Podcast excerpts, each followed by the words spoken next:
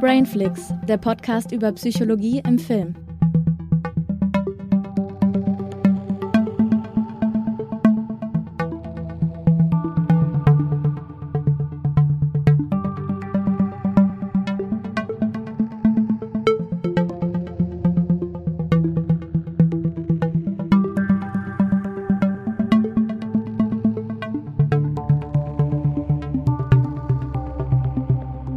Und herzlich willkommen bei Brainflix Meets Indie Film Talk. Heute haben wir eine ganz besondere Runde. Natürlich mit mir, der Christiane. Mit mir, dem Julius. Und wir haben heute zwei wunderbare Gäste, nämlich Susanne und Eugene vom Indie Film Talk. Hallo. Hallo. Hi. Hi. Indie Film Talk, das ist ein Podcast über nicht nur Filme, sondern vor allem auch Filme machen. Ähm, könnt ihr euch oder wollt ihr euch mal ganz kurz vorstellen und ähm, unseren HörerInnen erzählen, was ihr eigentlich in, eu in eurem Podcast so macht? Susanne, du darfst gerne. Du darfst ich gerne. darf. Uh. Ja. Das ist ja sonst immer der Zaubermoment. Auch bei uns äh, lassen wir die Gäste sich selbst vorstellen. Oh. Und in unserem Podcast kommen Filmschaffende zu uns äh, jeder Fasson oder aus jedem Department und erzählen von ihrem alltäglichen Filmschaffen und den jeweiligen, wie es bei uns immer so heißt, Freuden und aber auch den immerwährenden Kampf, der damit verbunden ist. Hm. Genau, versuchen da so ein bisschen so einen Einblick zu geben in die Arbeit von Filmschaffenden, um einmal auf der einen Seite die Filmszene so ein bisschen weiter zusammenrücken zu lassen, um sich mehr auszutauschen auf der einen Seite und auf der anderen Seite aber auch für Leute, die vielleicht äh, gar nicht so wissen, was hinter den Kulissen so abläuft, auch da so einen kleinen Einblick zu kriegen, vielleicht sogar selber Lust bekommen, Filme selber zu machen und ja, einfach das Thema Filmschaffen nochmal so ein bisschen mehr in den Fokus zu rücken. Ja, cool. Susanne, du bist auf mich zugekommen, weil ich habe bei den Film-Podcast-Tipps mal eine Folge von euch vorgestellt. Ihr habt mal in einer Folge über äh, Science Fiction gesprochen und die fand ich ziemlich toll und deswegen habe ich das erwähnt und ins Internet hinaus gerufen, dass man sich das unbedingt anhören sollte. Und so sind wir in Kontakt gekommen und haben so ein bisschen überlegt, wie können wir vielleicht mal eine gemeinsame Folge gestalten, wie können wir unsere Konzepte irgendwie so ein bisschen verbinden. Und ähm, ja, nach ein bisschen Brainstorming sind wir auf die Idee gekommen, Mensch, wir können können noch mal eine Herzensfilmfolge zusammen machen zu einem Thema, das uns beide interessiert und ja, womit wir dann sozusagen ähm, heute euch ein bisschen in den Ohren liegen wollen, ist die Frage, wie gut sind verschiedene psychische Störungen in ganz bekannten Filmen dargestellt, die eben oft herangezogen werden, wenn es irgendwie darum geht, psychische Krankheiten, psychische Phänomene in Filmen darzustellen. Und da haben wir uns fünf Filme rausgesucht, die wir heute vorstellen möchten. Aber ähm, bevor wir dazu kommen, diese, äh, diese Folge landet ja auch bei euch im Feed und deswegen wollen wir uns auch noch mal ganz kurz vorstellen und vielleicht fängt Julius da einfach mal ganz kurz an. Okay, dann mache ich das mal. Also wir sind Brainflix und ähm, da sind zum einen Christiane und ich, der Julius und Christiane ist Psychologin und deswegen haben wir uns irgendwann mal gedacht, weil ich gerne Filme schaue und sie natürlich gerne Psychologie und so macht, ne, dass wir uns zusammentun und über diese beiden Themen reden. Ja, und diese Symbiose besteht bis heute und äh, wir machen das immer noch gerne und reden äh, über Filme, ähm, die irgendwas mit Psychologie behandeln. Und Christiane ähm, bringt es dann unseren HörerInnen etwas näher, was das denn für ein psychologischer Aspekt ist, der da behandelt wird. Genau. Das ist doch eine klasse Kombi. ja. Ist ja lustig, wenn Christiane irgendwas mit Bank gemacht hätte dann würdet ihr wahrscheinlich jetzt über Banken reden. über Banken in Filmen. Vielleicht, ja. Ich glaube, da gibt es tatsächlich auch viele Filme, wo Banken irgendwie vorkommen. Ja, Finanzwesen in Filmen. Oder generell Zahlenspiele. mm, genau, da kann man, glaube ich, noch ganz viele Podcast-Konzepte draus spinnen. Ja, aber tatsächlich ähm, in unserem Podcast suchen wir die, die Filme meistens auch danach raus, wie gut die verschiedene psychische Phänomene darstellen. Und die, Fil die fünf Filme, die wir heute besprechen, die haben wir tatsächlich bisher noch ausgelassen. Ähm, manche aus Gründen, bei manchen dachte ich auch heute, hm, könnte man ja vielleicht doch mal drüber sprechen, aber darüber wollen wir uns dann heute so ein bisschen austauschen. Und ich würde sagen, wir fangen einfach mal mit dem ersten Film an, oder? Ich habe auch noch ja. was. Ähm, ja. Ich wollte noch sagen, genau, warum, warum ich das auch spannend finde, ist halt auch einfach aus dem ja. Grund, weil ist auch, glaube ich, für uns Filmschaffende auch interessant ist, auch Filme auch aus dieser Seite mal zu betrachten und da zu gucken, wie, weit die Darstellung halt vielleicht für das Verständnis besser ist. Ne? Also wenn man halt vielleicht ähm, das nicht so äh, real macht, wie es vielleicht in echten ist und auf der anderen Seite aber dann halt dafür vielleicht für den Entertainment-Faktor besser ist oder andersrum eben, ähm, wie weit es halt nötig ist, diese diese Thematik oder diese psychische Störung äh, in gewisser Weise echt darzustellen und wie weit man da auch vielleicht den Zuschauer vielleicht verliert, wenn es halt zu nah an der Realität ist. Deswegen finde ich es auch für mhm. uns sehr spannend. So, ich wollte dich nicht unterbrechen, sorry. Nee, alles gut. Ich finde das eine mega spannende Frage, weil das ist auch eine Frage, die ich mich oft frage, so wie, wie alltagsnah, wie realistisch sollte das sein, dass es irgendwie auch Leute wie mich irgendwie zufriedenstellt, aber dass es halt auch kein Lehrfilm, Lehrfilm wird, ne? Weil da kommt man ja auch schnell so in, in so diese Gefilde, wo man denkt, ja, okay, das ist jetzt irgendwie alles super dargestellt, aber wo bleibt der Entertainment-Faktor, wie du gerade gesagt hast? Und da, ich glaube, das ist eine ähm, super spannende Frage und ein richtig schmaler Grad.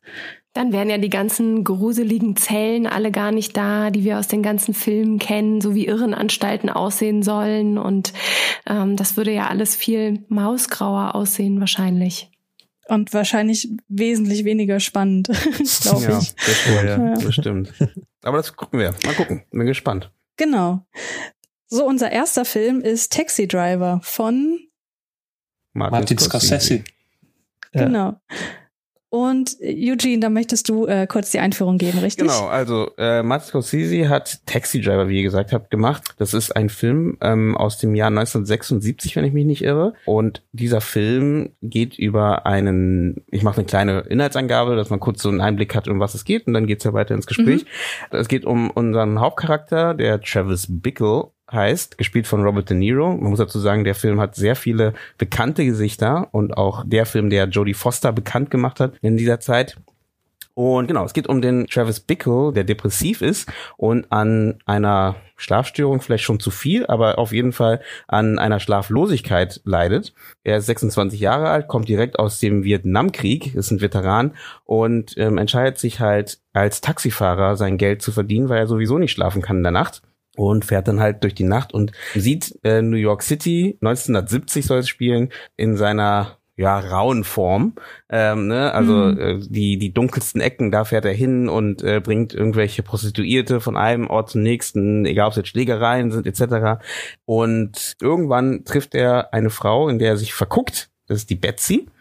Und die Betsy ist halt, wie, wie beschreibt er sie, jemand, der äh, so unerreichbar für alle, ähm, verguckt sich in sie. Bloß Problem ist halt, dass sie seine Liebe nicht erwidert und er immer mehr also durch seine Fahrten durch die Stadt immer mehr dieses dieses Moloch äh, an New York City äh, sieht und denkt sich so, das äh, kann nicht so bleiben. Äh, man muss doch etwas tun dagegen und entscheidet sich halt für die Selbstjustiz ähm, und bereitet sich theoretisch für den Kampf vor, um halt ähm, selber was daran zu daran zu ändern an dieser Situation ja, jetzt um nicht zu tief zu gehen, also einem Anschlag auf jeden Fall, ähm, den er auf jeden Fall ausüben, oder zumindest scheinbar ausüben zu wollen, ähm, klappt nicht. Ähm, an dem amtierenden, ich weiß nicht, ob es Bürgermeister ist, das habe ich jetzt nicht ganz im Kopf, ein Bürgermeister oder äh, amtierenden Präsidenten sogar. Aber dann trifft er auf äh, dem halben Weg eine Prostituierte, eine junge Prostituierte, gespielt von Jodie Foster, die Iris, ähm, die halt echt noch 13 ist und von ihrem Freier herumgeschickt wird und entscheidet sich, äh, dieser zu helfen und dieser ähm, aus den Fängen des Freiern zu Freier zu, äh, zu holen. Und dabei gibt es ein kleines Blutbad, was auch für ihn am Anfang nicht so gut endet, denkt man, aber er als Held aus der ganzen Geschichte rausgeht und ähm, selber was getan hat für die New York City Gemeinschaft und ja, sie halt aus den Fängen dieses, dieses äh, Freier befreit hat. Aber was er wirklich verändert hat, ähm, lässt der Film, glaube ich, offen am Ende äh, aber gibt äh, ja eigentlich so ein bisschen Hoffnung, so ein bisschen, aber es ist halt trotzdem sehr offen, ob sich da überhaupt was verändert hat. Aber er ist auf jeden Fall als Held, geht er aus der Geschichte heraus. Und habe ich was vergessen? Ich glaube, das war erstmal so ganz grob zusammengefasst, was da passiert. Mhm, auf jeden Fall, ich glaube, das ist äh, eine gute Zusammenfassung. Ähm, vielleicht fragen wir erstmal so frei in die Runde, wie ist denn so eure Beziehung zu dem Film? Habt ihr den kürzlich erst gesehen oder schon vor vielen Jahren? Ich habe ihn tatsächlich das erste Mal jetzt gesehen. Äh, ich kannte auf jeden Fall immer die ähm, ja viel News, ne? viel bekannte ähm, Zeile Talking to Me. Genau. Are you talking to me? Are you talking to me? Are you talking genau, to me? das kannte ich tatsächlich ähm, mit oder minder aus der Parodie von Kurt Krömer, der da eine sehr lustige Sequenz ähm, geschrieben hat und äh, quasi einen Tag mit Robert De Niro verbringt. Und da fällt diese Zeile auch. Und da habe ich das erste Mal, glaube ich, so davon mitbekommen, dass es diesen Film gibt verliebt, hat also nicht so einen großen Bezug dazu. Und alles, was ich so von außen kannte, fand ich immer sehr brutal und abschreckend. Und deswegen war das irgendwie nie so ein Film, den ich dachte, den, dass ich den jetzt mal gucken muss. Also demnach jetzt das erste Mal gesehen und ähm, habe mir sehr schwer getan mit dem Film auf jeden Fall. Also bei mir ist eher so, ich habe den irgendwann mal, glaube ich, gesehen, aber auch schon so lange her, dass ich mir gar nicht mehr so im Kopf hatte. Deswegen war es ganz gut, ihn nochmal zu wiederholen. ähm, ich, auch bei mir war es so, dass dieser, dieser typische Satz, der ist natürlich hängen geblieben damals und ich weiß auch, dass er auch, äh, auch irgendwie äh, Impulse gesetzt hat. Aber ähm, grundsätzlich gesehen ähm, fand ich ihn jetzt, ich habe ihn auch jetzt nochmal gesehen und auch jetzt gerade vor zwei Tagen nochmal vor dem Gespräch und fand seine die ruhige Art äh, zu erzählen, fand ich echt ganz äh, super spannend. Hab aber auch jetzt so ein bisschen das Gefühl, so, dass es auch so einen Nostalgiefaktor hat, der Film. Also irgendwie, dass er jetzt doch noch sehr stark gelobt wird für die Zeit. Ich glaube, wenn du in der Zeit den Film gesehen hast, also 1976, 1980 rum, ähm, hat er noch einen viel höheren oder stärkeren äh, Impuls gehabt oder besser gesagt, in, nee, wie sagt man, einen stärkeren ähm, Einschlag in die Gesellschaft wahrscheinlich gehabt, als wenn man ihn jetzt in 2020 sieht. Das erste und das zweite ist, glaube ich, auch, das hatte ich Susanne kurz vorher schon erzählt gehabt, das Thema Selbstjustiz ist, glaube ich, nochmal in Amerika nochmal ein ganz anderer, anderer Blick auf das Thema als hier in Deutschland. Das merkt man halt so bei paar, so ein paar Filmen und bei eben Taxi Driver nochmal besonders. Ähm, dazu kommen wir später nochmal, wenn ihr nochmal eure Meinung gesagt habt, aber da hätte ich auch mal eine Frage an euch, wie ihr das fandet. Aber ähm, genau, wie fandet ihr ihn denn? Ja, also ich habe den, ähm, ich kann wirklich sagen, wie oft ich den geschaut habe, nämlich zweimal. ähm, das erste Mal, als ich den geschaut habe, das ist schon ziemlich lange her und damals war ich auch nicht sehr, äh, nicht wirklich angetan von dem Film, weil mich vieles auch ein bisschen angewidert hat. Mhm. Also besonders auch die Figur von ähm, Robert De Niro, also der Travis. Und also der ist ja wirklich kein Sympath in dem Film. Ähm, soll ja auch nicht sein. Ähm, das war mir damals aber nicht so richtig klar. Also irgendwie, ich weiß nicht, der hat mich einfach seine Darstellung hat mich einfach so angewidert, dass, dass ich dann auch, naja, wir kommen ja sicherlich auf einzelne Szenen dann noch zu sprechen, aber zum Beispiel das in dem Pornokino, das fand ich so abstoßend und, ähm, und äh, da dachte ich mir dann auch so, okay, was soll denn an dem Film so toll sein? Und irgendwie habe ich das damals nicht so richtig verstanden. Und ich hatte dann auch noch einen Freund, der war so ein riesen äh, Taxi-Driver-Fan und dem habe ich das auch so näher gebracht, so, naja, dass, dass ich den Film echt nicht geil fand und der konnte es nicht verstehen. Und dann hat man da so ein bisschen so ein Streitgespräch darüber und äh, irgendwann habe ich ich den dann nochmal geschaut mit Christiane auch zusammen, weil sie den bis dahin noch nicht geschaut hat. Und ähm, dann äh, konnte ich mich mehr anfreunden damit. Vielleicht lag das auch dann daran, dass ich mich ein bisschen auch mehr in der Zwischenzeit mit Filmen auseinandergesetzt habe und auch mit Martin Scorsese, dass ich da auch mehr Filme geschaut habe und auch so ein bisschen den Hintergrund auch von ähm, dem New Hollywood, das auch ein bisschen mehr kannte. Also der war ja auch so ein Wegbereiter des New Hollywood, ähm, dass es ja auch so, ein so ein ähm, Wechsel war in Hollywood, der dann stattgefunden hat zu der Zeit. Und der war so ein Wegbereiter ähm, zu so einer neuen Erzählweise und auch zu neuen Antihelden, die geschaffen wurden. Und ähm, auch, der war ja noch mal so ein bisschen aktueller ähm, im Fokus, als dann auch äh, Joker letztes Jahr ins Kino kam. Ähm, der hat ja sehr viele Parallelen zu äh, Taxi Driver und ähm, auch lustigerweise spielt ja auch Robert De Niro noch selber mit ähm, in, ähm, ein Joker und das war ja auch wirklich auch so eine, so eine, ich weiß nicht, ob das so richtig gewollt war, dass dann auch noch Robert De Niro reingenommen wurde in den Film, aber das war ja auch nochmal so eine Parallele dazu.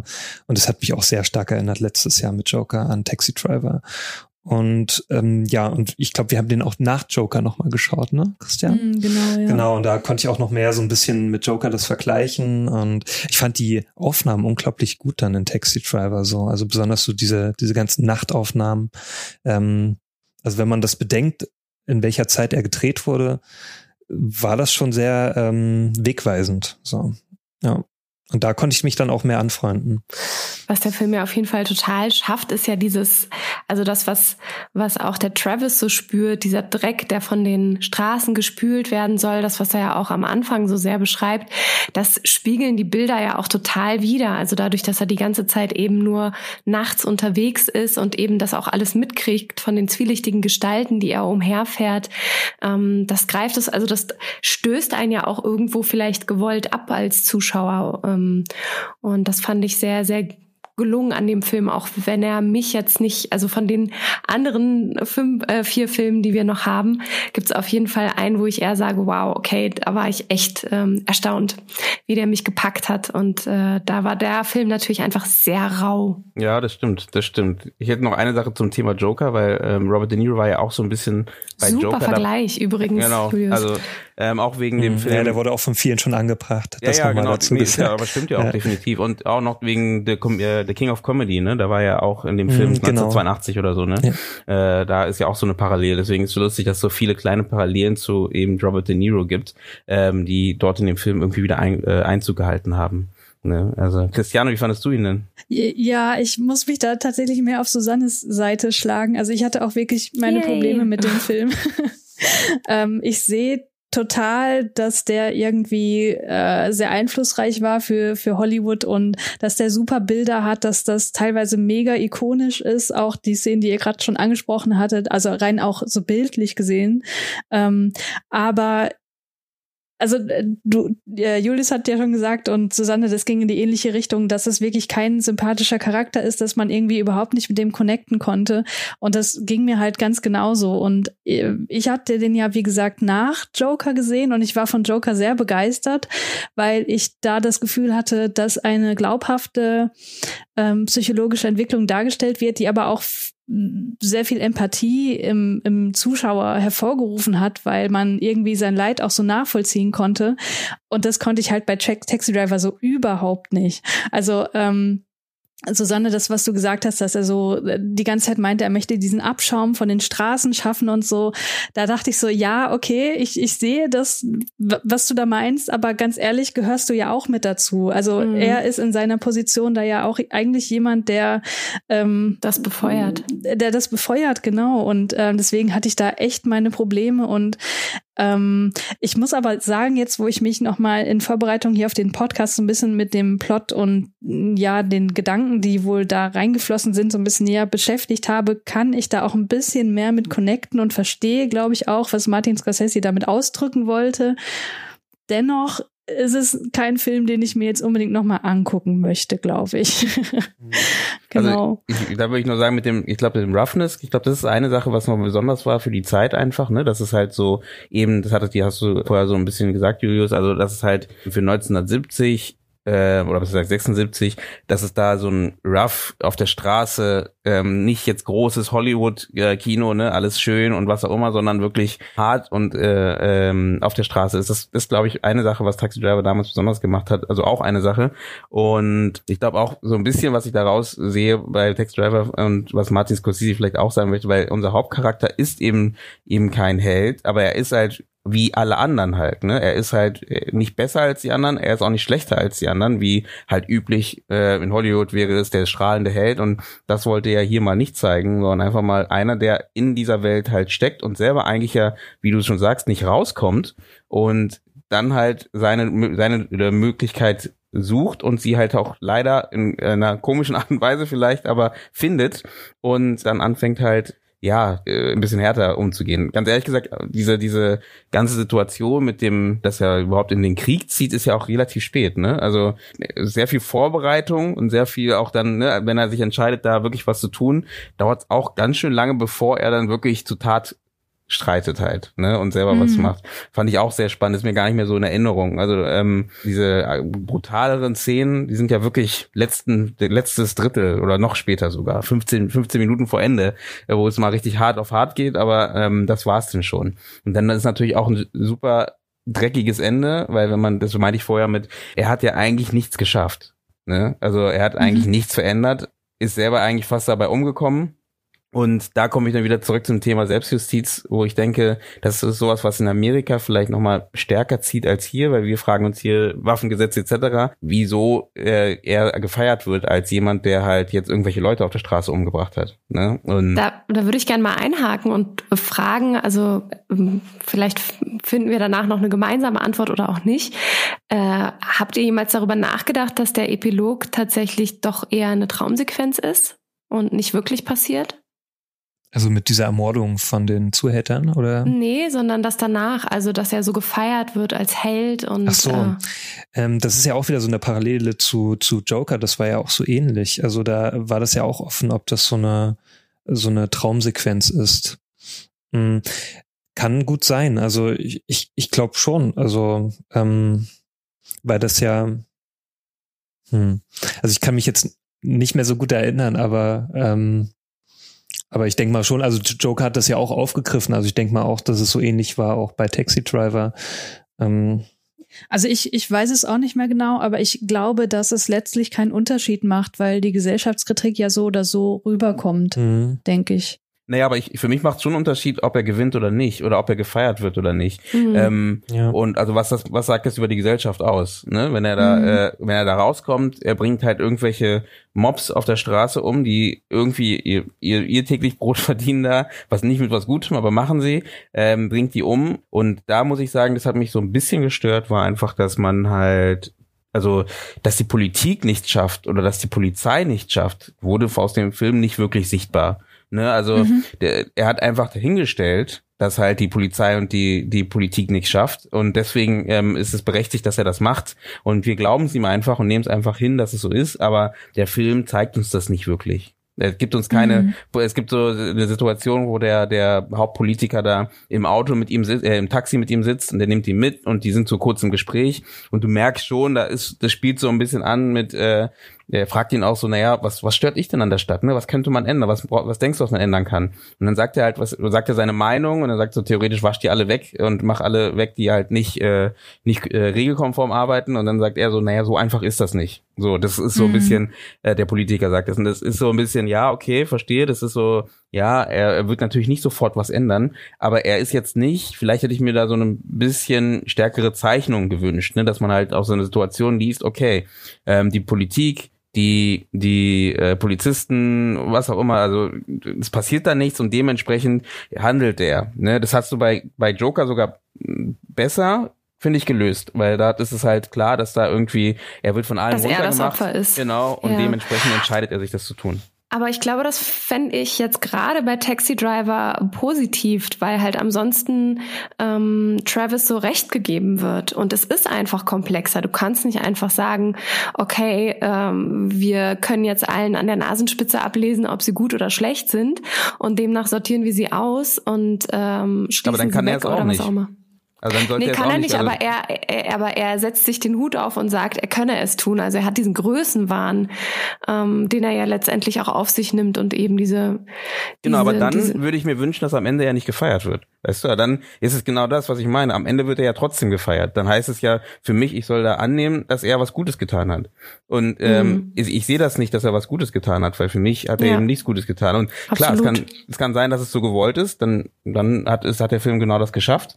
Ähm, aber wenn der Film schon das zeigen wollte, dass da jemand mal aufsteht mh, mm, und da mal was tut ähm, und dann halt leider nicht das Richtige, aber er tut trotzdem was, dann ähm, wäre es ein bisschen verfehlt, meiner Meinung nach. Ja. Ne? Also der Drehbuchautor Paul Schrader hat mal zum Ende eines Q&A gesagt, The epilogue is not a dream sequence, it's just the restarting of the movie. I've always felt that the last frame could be spliced into the first frame and the movie restarted all over again. However, you are right to say that good movies leave themselves open for interpretation. Das lassen wir so stehen. ja, aber das, das ist ja genau das, was du gesagt hast, Eugene, dass am Ende im Grunde nichts sich geändert hat mhm. und dass seine Tat einfach äh, komplett sinnfrei war. Mhm. Ähm, ich fand das aber auch interessant, Susanne, was du gerade gesagt hast, dass das Geschehen einfach komplexer ist, dass man das nicht auf diese äh, reine Rachegeschichte oder Selbstjustizgeschichte so runterbrechen kann, weil das zeigt sich auch so in der psychologischen Charakterisierung, ähm, dass er einfach kein super abgrenzbares Störungsbild hat, sondern dass es tatsächlich mehr so ein so ein Konglomerat ist aus persönlichen Erfahrungen, die, die wir ja auch gar nicht mitbekommen im Film, die er wahrscheinlich im Krieg gemacht hat und den Umständen, die er jetzt in der Stadt sich, ähm, also denen er sich, sich in der Stadt jetzt wieder stellen muss. Und ähm, ich kann da ja noch mal ein bisschen genauer darauf eingehen, was ihn eigentlich so ausmacht als als als Charakter. Ähm, also was so, glaube ich, im, im Hauptfokus steht, ist, dass er äh, eine einsame Person ist. Er ist ja ein Einzelgänger. Also wir sehen ja auch nicht, dass er irgendwie mal so tiefergehende freundschaftliche Kontakte hat. Ähm, ich würde auch sagen, der ist so ein Misfit. Also der wird von der Gesellschaft ausgeschlossen, zu der er aber total gehören möchte. Ne, das sieht man ja auch in dem Gespräch, was du äh, vorhin genannt hast, Eugene, wo er sich mit dem Politiker da irgendwie gut stellen möchte und in der Beziehung mit der Betsy, die er versucht anzubahnen. Der ist aber auch irgendwie ziellos. Das finde ich, sieht man immer ganz schön, weil er halt ohne Ziel in New York rumfährt und im Grunde jeden mitnimmt, der sich irgendwie zur Verfügung stellt. Und äh, was im Zuge der Joker-Diskussion auch immer wieder aufkam, war so dieses Wort Incel, also in, involuntary celibate, ähm, was man auf ihn, glaube ich, auch gut anwenden kann.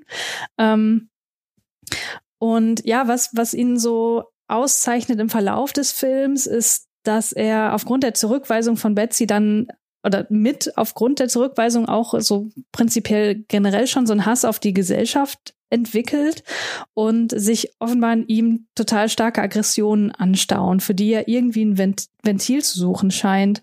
Na, wir sehen ja dann, dass er Pistolen kauft und anfängt zu trainieren und so weiter und so eine Art Beschützerinstinkt für Iris entwickelt die aber tatsächlich gar nicht gerettet werden will, was aber auch nicht so richtig wahrhaben möchte. Also da sieht man auch schon so ein bisschen, dass er sich die, die Realität sozusagen auch so hinbiegt, dass es für ihn dann wieder Sinn ergibt.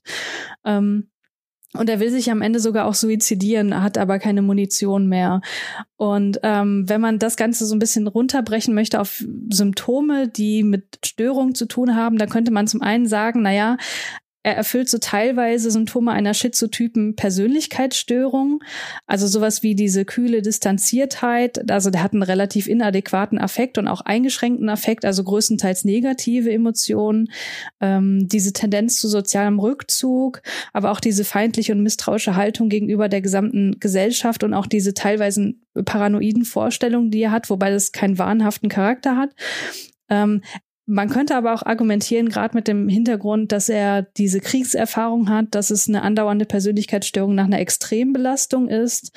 Ähm, das sieht man so ein bisschen an der Neigung zum Substanzmissbrauch. Also er ähm, hat ja den Tablettenkonsum, ähm, diese Entfremdungsgefühle von der gesamten Gesellschaft und dann kommen da zusätzlich noch die Schlafstörungen hinzu. Also es ist irgendwie, es ist nicht so ganz greifbar. Es werden einige Symptome erfüllt, die in die eine Richtung gehen, die andere in die andere Richtung. Aber das macht ihn als, als Charakter, finde ich, mm, ein bisschen weniger schlecht greifbar, als wenn man das, also wenn man das jetzt nochmal mit dem Joker vergleicht, bei dem das irgendwie kohärenter war und, und nachvollziehbarer, wie er handelt, ist es hier eher so ein bisschen ähm, ich glaube, da, da weist unser Gespräch auch schon ein bisschen darauf hin, dass man super viel da rein interpretieren kann, warum er so handelt, wie er handelt. Weil auch nicht gezeigt wird, warum er das macht. Also, ne, weil, wie du sagtest, das alles, was er, seine Psyche ausmacht, ja, oder wie er da hingekommen ist, wo wir ihn kennenlernen, ist alles schon passiert und wird auch nicht wirklich thematisiert. Das ist einfach nur dahin genommen und wir müssen es einfach kaufen oder nicht. Hm. Und das tun wir, weil die Geschichte gut erzählt ist, aber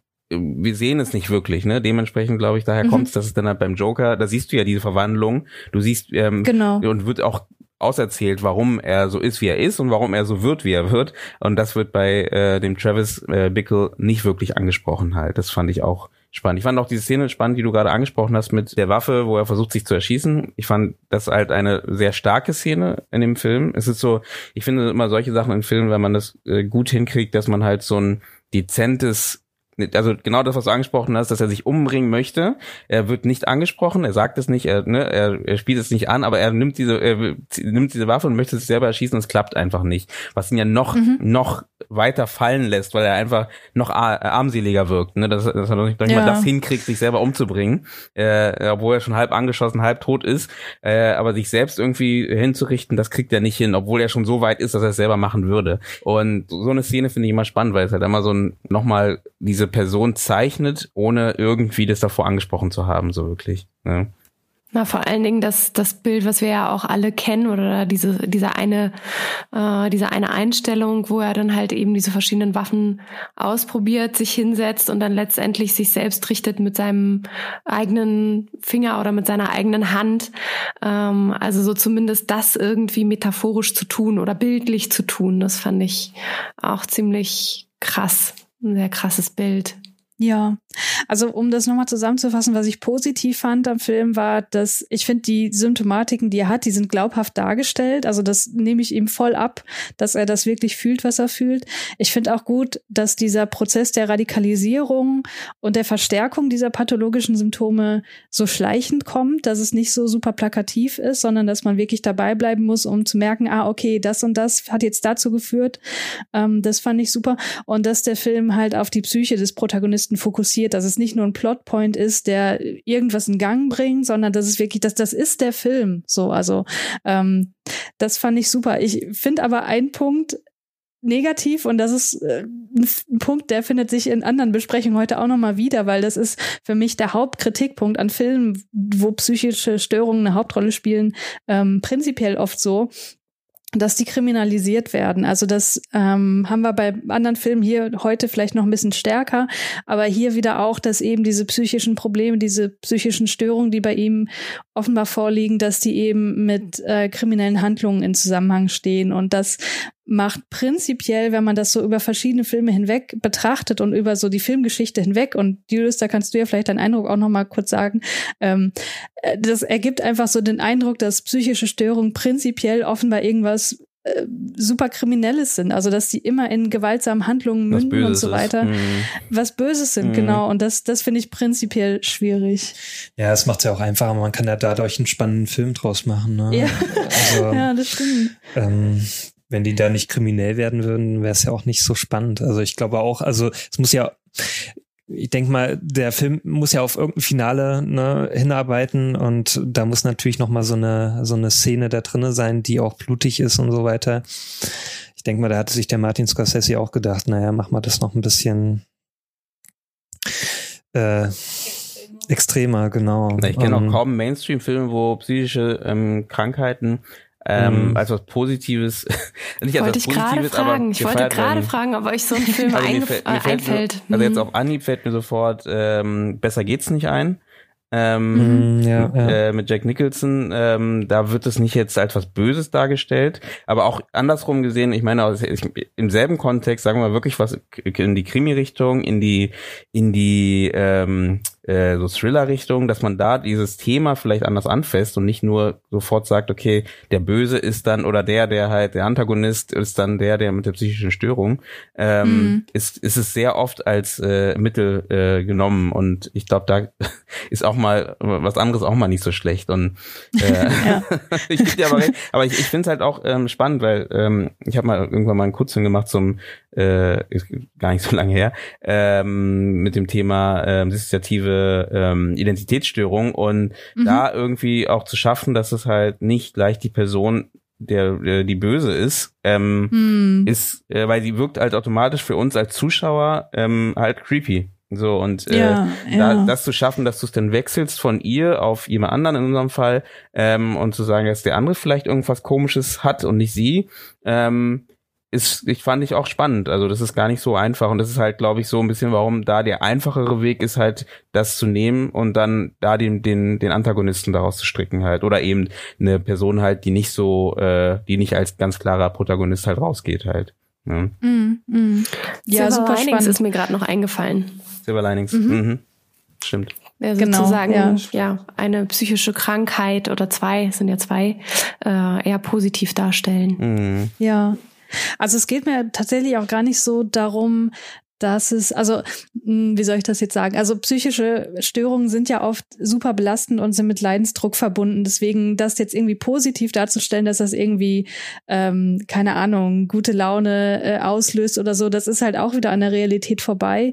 Ähm, aber ich glaube, hm, was ich gut finden würde, wenn man eben von dieser Kriminalisierung wegkommt. Also ich denke zum Beispiel an Melancholia von Lars von Trier, der ja super ähm, ja melancholisch ist, super negativ, aber das ist Depression einfach auch. Aber trotzdem wird es ja nicht kriminalisiert im Film und das finde ich halt zum Beispiel gut. Ich finde halt, aber Psycho Ja, besonders, also darüber reden wir ja gleich nochmal, aber bei Ja. Psycho dachte ich mir auch, also wenn man so an äh, Geschichten wie eben den weißen Hai denkt, der halt einfach mal die Menschen dazu getrieben hat, äh, Haie zu jagen, ähm, Mhm. dann dachte ich so, Psycho ähm, ist auch nochmal so ein Film, äh, wo der Herr ja auch wirklich so äh, sehr kriminalisiert wird am Ende äh, oder im ganzen Mhm. Film ähm, und das ja Mhm. nochmal seine eben sein Problem eigentlich nochmal irgendwie in so eine noch negative Richtung schiebt, wo wir vielleicht an der Gesellschaft denken, wenn ich so jemanden sehe, der so ein bisschen komisch ist, der noch bei seiner Mutter wohnt am Anfang, das wirkt so, Ja. äh, Ja. ne, dann muss ich erstmal Angst haben. Dann muss ich erstmal gucken, bevor ich dann äh, mit dem, der Person irgendwas mache. Und da dachte ich mir so, hm, ist wahrscheinlich auch eine krasse, äh, man muss dazu sagen, wie gesagt, 20, 2020, ne? Aber ähm, ist ein, äh, eine krasse, krasses Bild. Sorry, ich habe dich unterbrochen. Nee, alles gut. Ich dachte nur gerade, wenn wir jetzt sowieso schon inhaltlich bei, bei Psycho sind, soll man nicht da gleich weitermachen. Können wir ruhig machen. Wir können auch die, die Reihenfolge etwas Oh mein Gott, ich gucke mal gestalten. Ja. ähm, habt ihr denn noch abschli abschließende Gedanken zu ähm, Taxi Driver oder sind wir Äh, durch? Also was, was ich auf jeden Fall noch auf meinem Zettel habe, was ich äh, euch gerne noch mitteilen will, außer ihr wisst das vielleicht schon, äh, ein, ein, zwei Sachen zu Judy Foster tatsächlich, äh, die ja dort äh, eben 13 Jahre, mit unglaublichen 13 Jahren spielt und dort auch entdeckt wird äh, in dieser Rolle.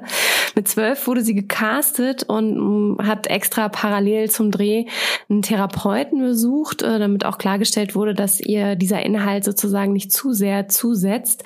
Und sie hatte direkt am Set auch einen sogenannten Streetworker, der auch äh, mit ihr äh, überall gewählt, also dort sozusagen am Set sie abgesichert hat, dass da auch nichts passiert. Und ähm, Teilweise hatte sie einen eigenen Stand-in, nämlich ihre elf Jahre ältere Schwester, die zwar eben elf Jahre älter ist, aber nicht größer, die teilweise äh, einige der sehr provozierenden ähm, Aufnahmen übernommen hat. Mhm. Und äh, die Iris, die sie ja eben spielt, ist tatsächlich eine reale Teenagerin, auf der das basiert, die auch zu sehen ist im Film, nämlich in der Szene, wo Iris und ihre Freundin, das ist dann nämlich diese Teenagerin, auf der das basiert, angefahren wird oder so fast fahren, angefahren wird vom Taxi.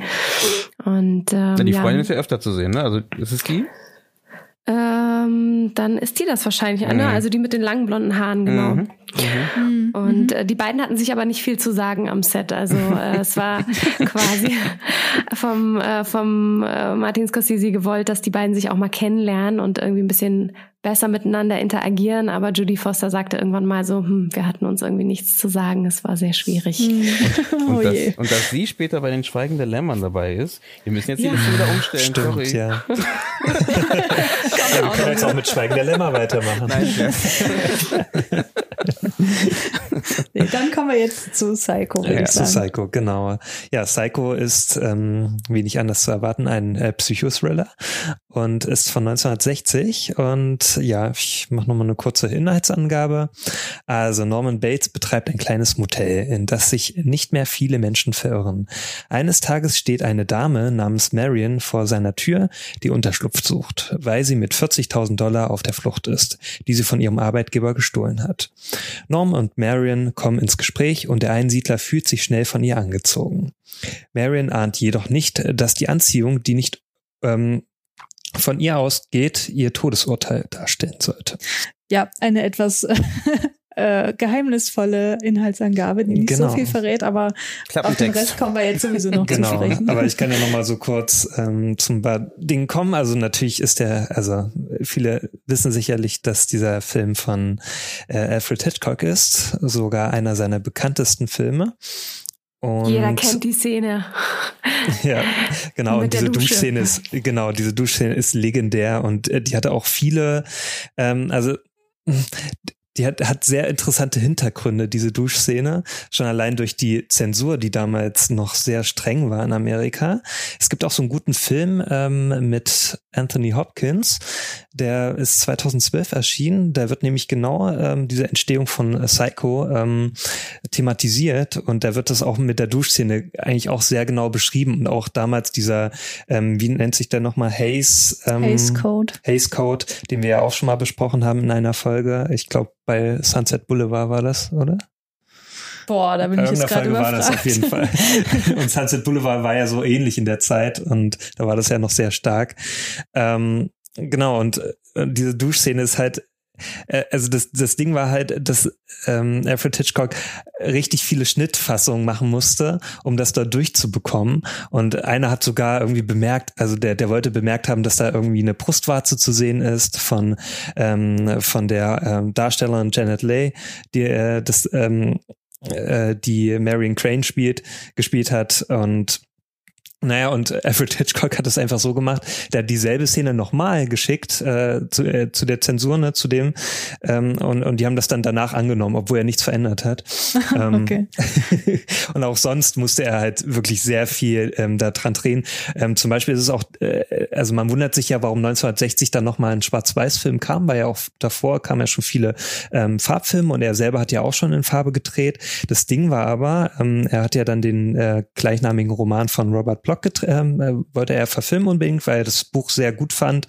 Ähm, auch diesen Twist fand er halt gut, dass dann die Hauptprotagonistin schon in der Mitte des, des Buchs stirbt. Und das wollte er halt deswegen unbedingt umsetzen.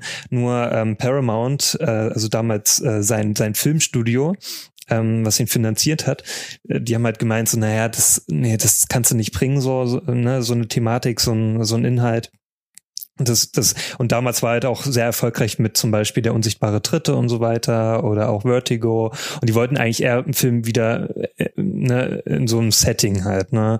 Ähm, und auch wieder bekannte Darsteller und so weiter. Er hat ja schon vorher mit James Stewart und so weiter gedreht.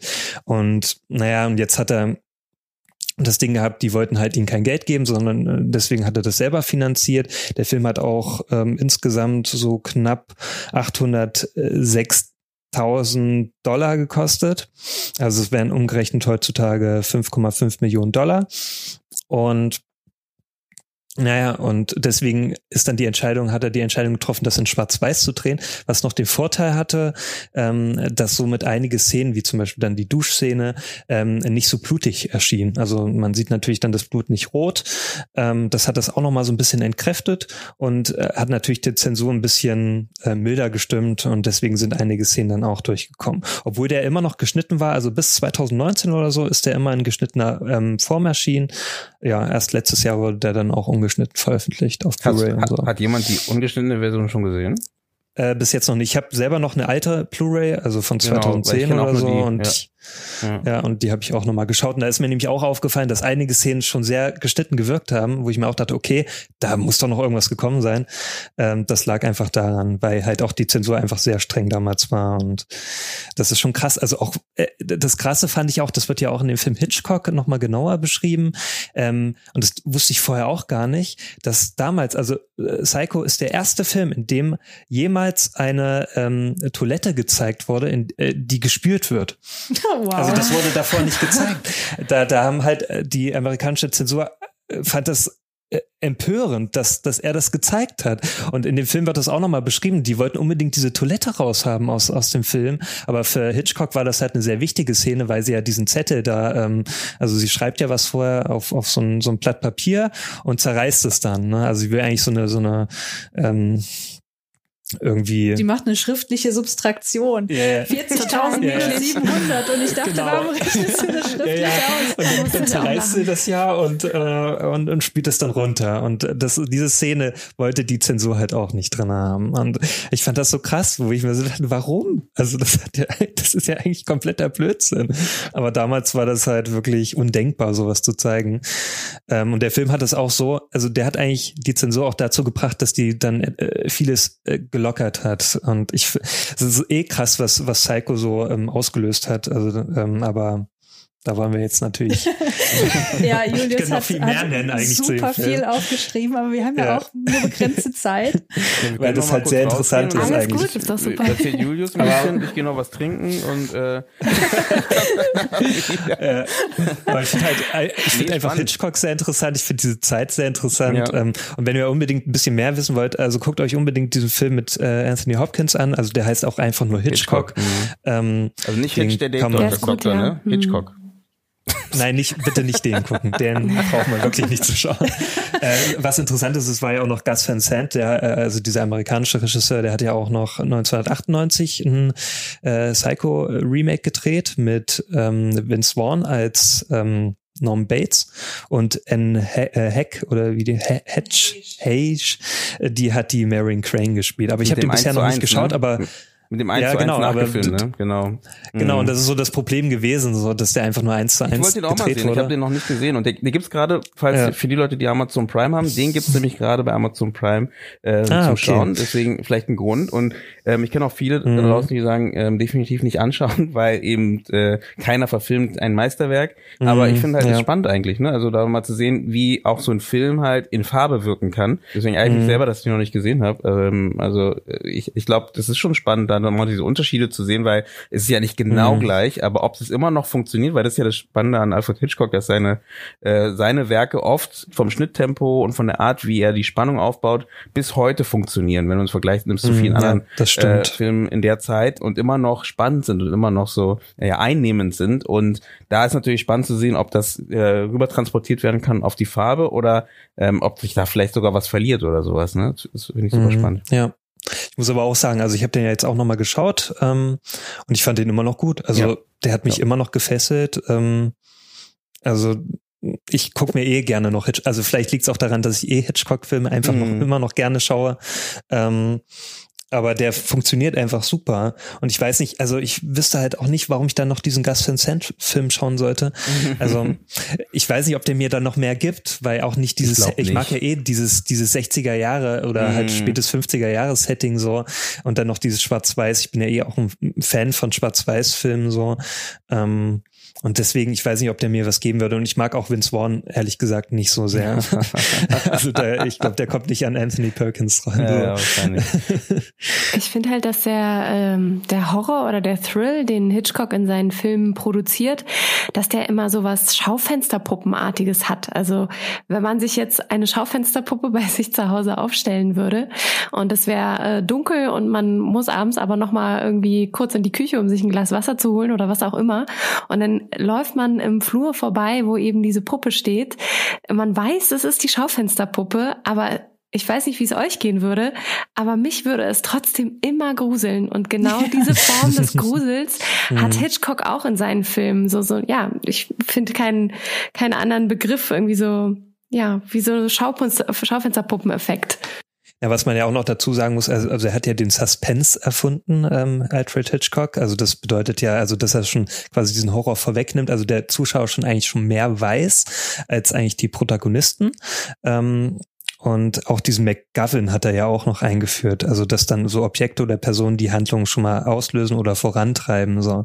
Also da war er auch sehr ähm, maßgeblich. Da musste ähm, ich, da musste ich so lachen. Es gibt irgendwie, glaube ich, fünf oder sechs Mal den Blick am Anfang von ihr auf dieses mhm. Geld, was auf dem Bett mhm. liegt. Ja, und ja. So Nein, da passiert definitiv nichts mehr danach damit. ja, nee, es ist nur, das schmeißt sie gleich weg, sie bringt es brav zur Bank. Das ja. fand ich sehr lustig. Also wirklich, man sagt ja so, okay, äh, eine Figur im Film, die muss eine bestimmte Sache dreimal machen, damit wir mhm. verstehen, okay, irgendwas passiert jetzt hier oder irgendwas wird mit dieser Aktion oder Handlung anders sein äh, und wird dann den Lauf der Dinge verändern. Und da war es halt so fünf oder sechs Mal. Es war so mhm. überdeutlich, weil wir einfach schon so trainiert sind auf ein bestimmtes, ja. auf eine bestimmte Sehgewohnheit. Ja, man regt sich ja heutzutage immer auf von äh, äh, über Christopher Nolan, aber Alfred Hitchcock hat das damals auch schon sehr gemacht, so dieses Exposition und auch so diesen Zuschauer erklären wirklich so, ne, was jetzt, äh, warum das jetzt ausgelöst wird und so weiter. Ja, äh, genau. da möchte sagen? ich, genau, da ja. möchte ich jetzt hin, weil äh, apropos überdeutlich und erklären. Wir haben ja ganz am Ende die Erklärung des Psychiaters, ne? Ja. Und da habe ich jetzt an äh, Eugene oh, als Filmschaffenden als an dich als äh, Theaterwissenschaftlerin die Frage, äh, was haltet ihr davon, dass am Ende alles schön haarklein erklärt wird? Ja, also das ist ja natürlich, ähm, also ich fand's super belustigend, einfach auch, weil da sitzt die Schwester, die gerade eine totale Horrorfahrt erlebt hat, ihre äh, davon ausgehen muss, dass ihre Schwester brutalst ermordet wurde. Mhm. Und äh, sie sagt ja dann, also dieser Psychologe, der fängt ja dann auch an, so zu schwafeln und zu erklären und überhaupt, und das können wir nicht sagen, ob er das war. Und, hm. und dann sie so, heißt das jetzt, meine Schwester ist tot? Und er redet einfach stur drüber um, naja, einen Moment, ich komme gleich zu dem Punkt. Und sie ist völlig, also sie zeigt ja noch nicht mal, dass sie fertig ist, sondern mhm, eigentlich ja. wird sie so total so, oh ja, und ich höre total zu und hänge an den Lippen des Psychologen, weil das so ein großer, starker, kluger Mann ist. Und er mhm. erzählt, also es ist sehr belustigend, ich fand es sehr belustigend am Ende tatsächlich. Mhm. Na, es ist lustig, dass der Film die ganze Zeit eigentlich dieses ähm, Show Don't Tell hat ähm, und hier umdreht einfach nur noch tellt. Ja. ja. Ne, das fand ich spannend und ich, also ich weiß es nicht natürlich, aber ich äh, hatte das Gefühl, dass es so, wenn du gerade vom Studio geredet hast etc., dass es einfach nochmal so war, dass man halt vielleicht irgendwas erklären möchte, einfach nochmal klarstellen möchte, wie etwas, äh, äh, wie die Situation von unserem Antagonisten ist halt, weil einfach äh, vielleicht auch in der Zeit einfach das noch nicht so ganz greifbar, also vielleicht hat das Studio Sorge, dass das nicht ganz greifbar ist. Mhm. Ich weiß es nicht, wie gesagt, aber weil der ganze Film sonst nicht so aufgebaut ist, ne, ist es mhm. Halt sehr komisch, dass da der Fokus vollkommen von unseren beiden, die halt gerade, die, wie, genau wie Susanne gerade gesagt hat, die haben gerade diesen Typen endlich mal gefasst und der Fokus mhm. hat, ist vollkommen weg von denen, ne, die sind gar nicht mehr wichtig für die Geschichte eigentlich, sitzen nur noch ja. da, ganz unbeteiligt und er erzählt, äh, war noch nie davor zu sehen, ist plötzlich extrem wichtig, was er gerade zu erzählen hat und erzählt uns, was die psychologische Lage von dieser Person ist. Und du merkst schon, dass es halt eine erklärende Form hat. Also wirklich nur dieses, ähm, damit die Zuschauer und ne, also ja. wir als Zuschauer wirklich verstehen, dass diese Person eine gespaltene Persönlichkeit hat oder besser gesagt diese dissoziative ähm, Persönlichkeitsstörung hat. Und und kein Transvestit ist. Und kein, auch das wird ja nochmal erklärt. Ganz genau, klar, was das denn ist. ist. Genau. Ja, das äh, Lustige war ja auch noch, äh, die Zensurbehörde hat ja auch sich dran gestört, dass überhaupt Transvestit in dem Film benutzt ja. wird, das Wort. Und erst dann, als dann bewiesen wurde, dass das ja ähm, also was, wo hatte ich das nochmal hier? Also es muss erst bewiesen werden, dass es, äh, dass es sich dabei um einen medizinisch-psychologischen Fachbegriff handelt. Also dann erst haben sie es so bewilligt, ja okay, dann, dann lasst es mal drin. Also, oh nee, das ist echt so absurd. Und deswegen, ich habe das Gefühl, dass dieses, diese Situation mit dem Psychologen wirklich eher ähm, ja so ein bisschen für die Crowd ist oder was auch immer, um zu zeigen, äh, dass es wirklich ein medizinischer mhm. Fall ist und nicht nur eben ein Monster, was einfach Leute umbringt. Ne, also ja. um das so ein bisschen zu differenzieren halt. Ich fand es auch viel zu lang, aber ja, viel, ich denke halt vielleicht Fall. auch jetzt für uns ist nochmal eine andere Sache, als wenn du in der Zeit bist. Jetzt mal so ein bisschen so die ja. das Zeitgeschehen vielleicht noch ein bisschen mit berechnen. Also ich verstehe aber deine Frage und ich, ich fand es auch sehr, sehr komisch und sehr aufgesetzt halt, die Situation. ich finde ja, also wenn, wenn heutzutage dieser Film nochmal gedreht ähm, worden wäre, ne, dann hätte auf jeden Fall Michael Caine oder Morgan Freeman diese Rolle übernommen. Oh, Ja, aber dann gehe ich doch noch mal ein bisschen inhaltlich drauf ein, ja. was der Psychiater eigentlich so zu sagen hat. Ja. Ähm, ich finde das tatsächlich auch irgendwie, also natürlich finde ich das interessant, was er zu sagen hat, weil das dem Ganzen auch irgendwie ein bisschen ähm, mehr Struktur gibt, weil man dadurch auch ein bisschen mehr mit Normen mitfühlen kann, was man ja, finde ich, vorher überhaupt nicht kann, weil es einfach unerklärlich ist. Ähm, also was wir erfahren, ist, dass in Norman Bates zwei Persönlichkeiten hausen, nämlich seine eigene und die seiner Mutter. Und die unterscheiden sich in ihrem Auftreten relativ stark. Also er ist halt sehr freundlich, sehr nervös auch im Gesprächen ähm, und relativ schüchtern, finde ich. Und Norma, seine Mutter, wenn sie dann mal zu sehen ist, in welcher Form auch immer, ähm, ist halt sehr eifersüchtig, mörderisch eben und auch ziemlich böse. Und ähm, das mordende Verhalten, was Norma zeigt, also Norman in Form von Norma, das basiert letztlich auf so einem Abhängigkeitsverhältnis zwischen ihr und ihrem Sohn. Ähnlich haben wir das übrigens auch bei Black Swan, wie wir nachher noch sehen werden. Und äh, Norma hat halt ein sehr kontrollierendes und manipulatives Verhalten gezeigt, was wir im Film nicht so wirklich sehen. Aber es gibt ja noch die ähm, Serie, die sich mehr mit den Hintergründen beschäftigt, Bates Motel. Es gibt sogar noch Filme dazu. Also da gibt es auch eine Serie. Es gibt eine ganze, ja. ja also eine ganze Psycho-Reihe und dann noch genau diese mhm. Serie. Also unglaublich ich, ich, oft. Ich habe die ganze Zeit im Kopf dieses, dieses Bates Motel und dachte die ganze Zeit, ich habe es doch irgendwo noch mal als Film oder irgendwie mitbekommen. Aber genau, das ist eine Serie. Okay, nee, danke, sorry. Ich wollte das mhm. noch mal einwerfen. Genau. Ja, nee, alles gut. Und ähm, in diesen anderen Werken sieht man halt, dass sie durch ihr Verhalten ähm, ja einfach diese altersgerechte Sexualitätsentwicklung bei Norman unterdrückt und er dadurch eine krankhafte Eifersucht äh, entwickelt in Bezug auf die Liebesbeziehung seiner Mutter. Also man hat so dieses klassische Ödipus Konfliktmotiv auch mit drin, ähm, woraufhin er sie dann ermordete, die Leiche ausbuddelte und dann sein Leben mit ihr lebte, als wäre sie noch am Leben, wobei er dann anfing, die Stimme zu imitieren.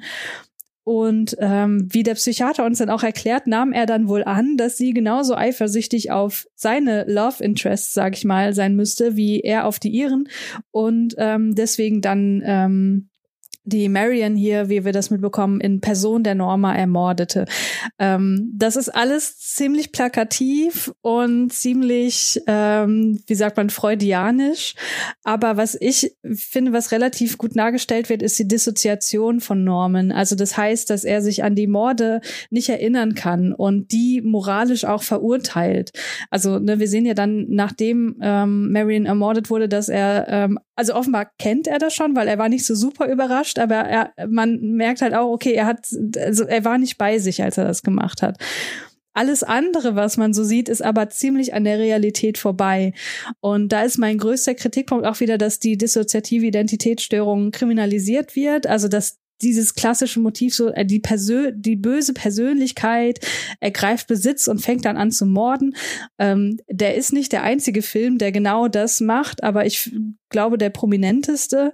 Und ähm, das ist halt auch der Grund, warum ich den niemals nehmen würde, um irgendwie über die dissoziative, dissoziative Identitätsstörung zu sprechen im Podcast, ähm, weil das einfach eigentlich eine Traumafolgestörung ist und das kommt im Film überhaupt nicht raus. Das heißt, ähm, die entsteht in Reaktion auf schwerste Missbrauchserfahrungen in der Kindheit und ist eine Anpassungsleistung des Gehirns beziehungsweise des Individuums. Das heißt, dass es eigentlich für, für das Individuum was gut ist, mit diesem extremen Trauma umzugehen. Also, dass eben diese extrem belastenden Bewusstseinsinhalte abgespalten werden und so unzugänglich sind für das Individuum und unschädlich gemacht werden.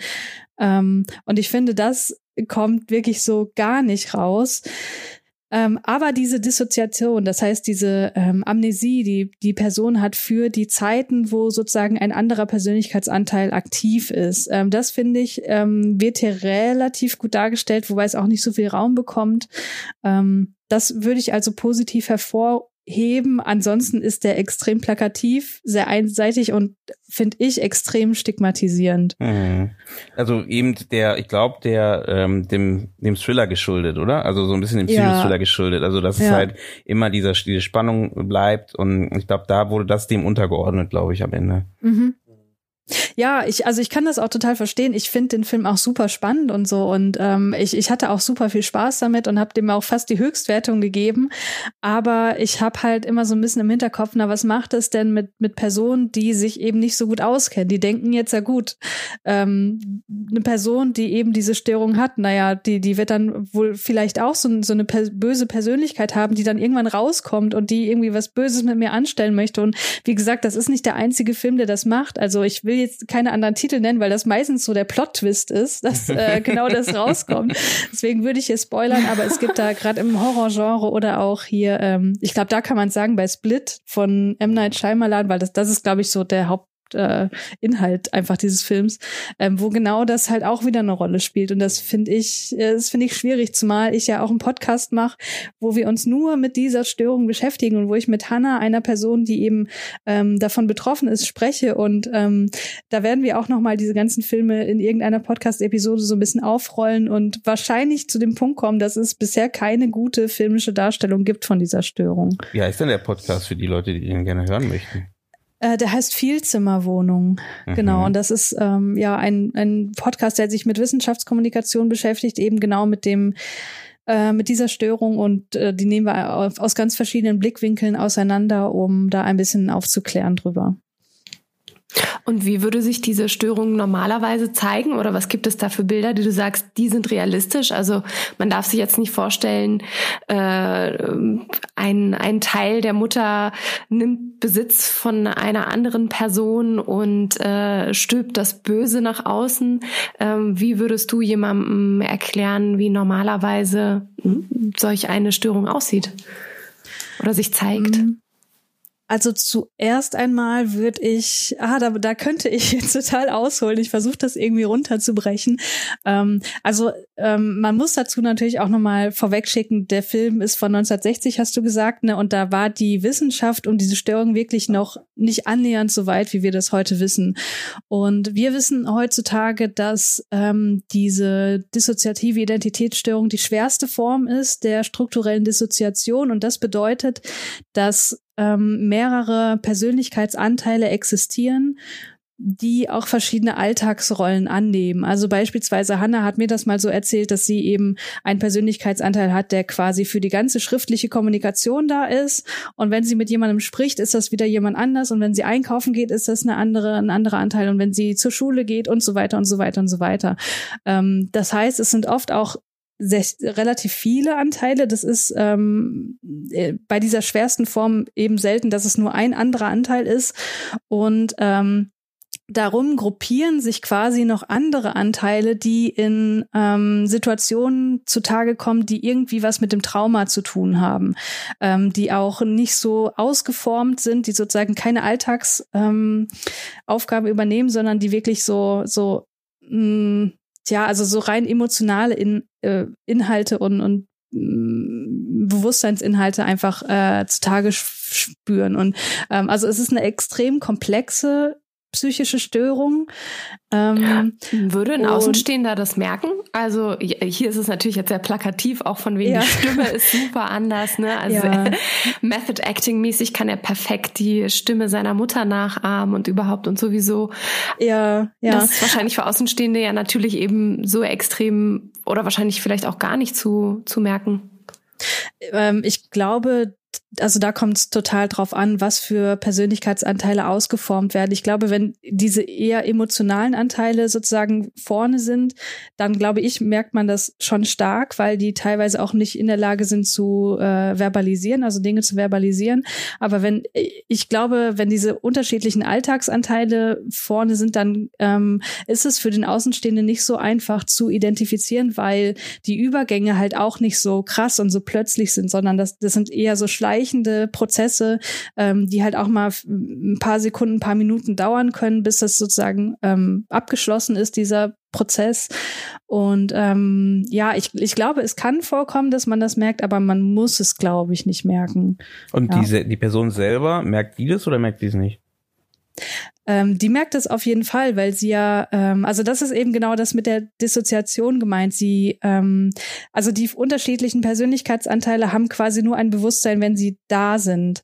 Und ähm, wenn sozusagen ein anderer Anteil vorne ist, dann ist es für den anderen nicht mehr zugänglich und der andere Anteil hat dann auch eben eine Amnesie für die Zeit. Das heißt, kann sich nicht daran erinnern.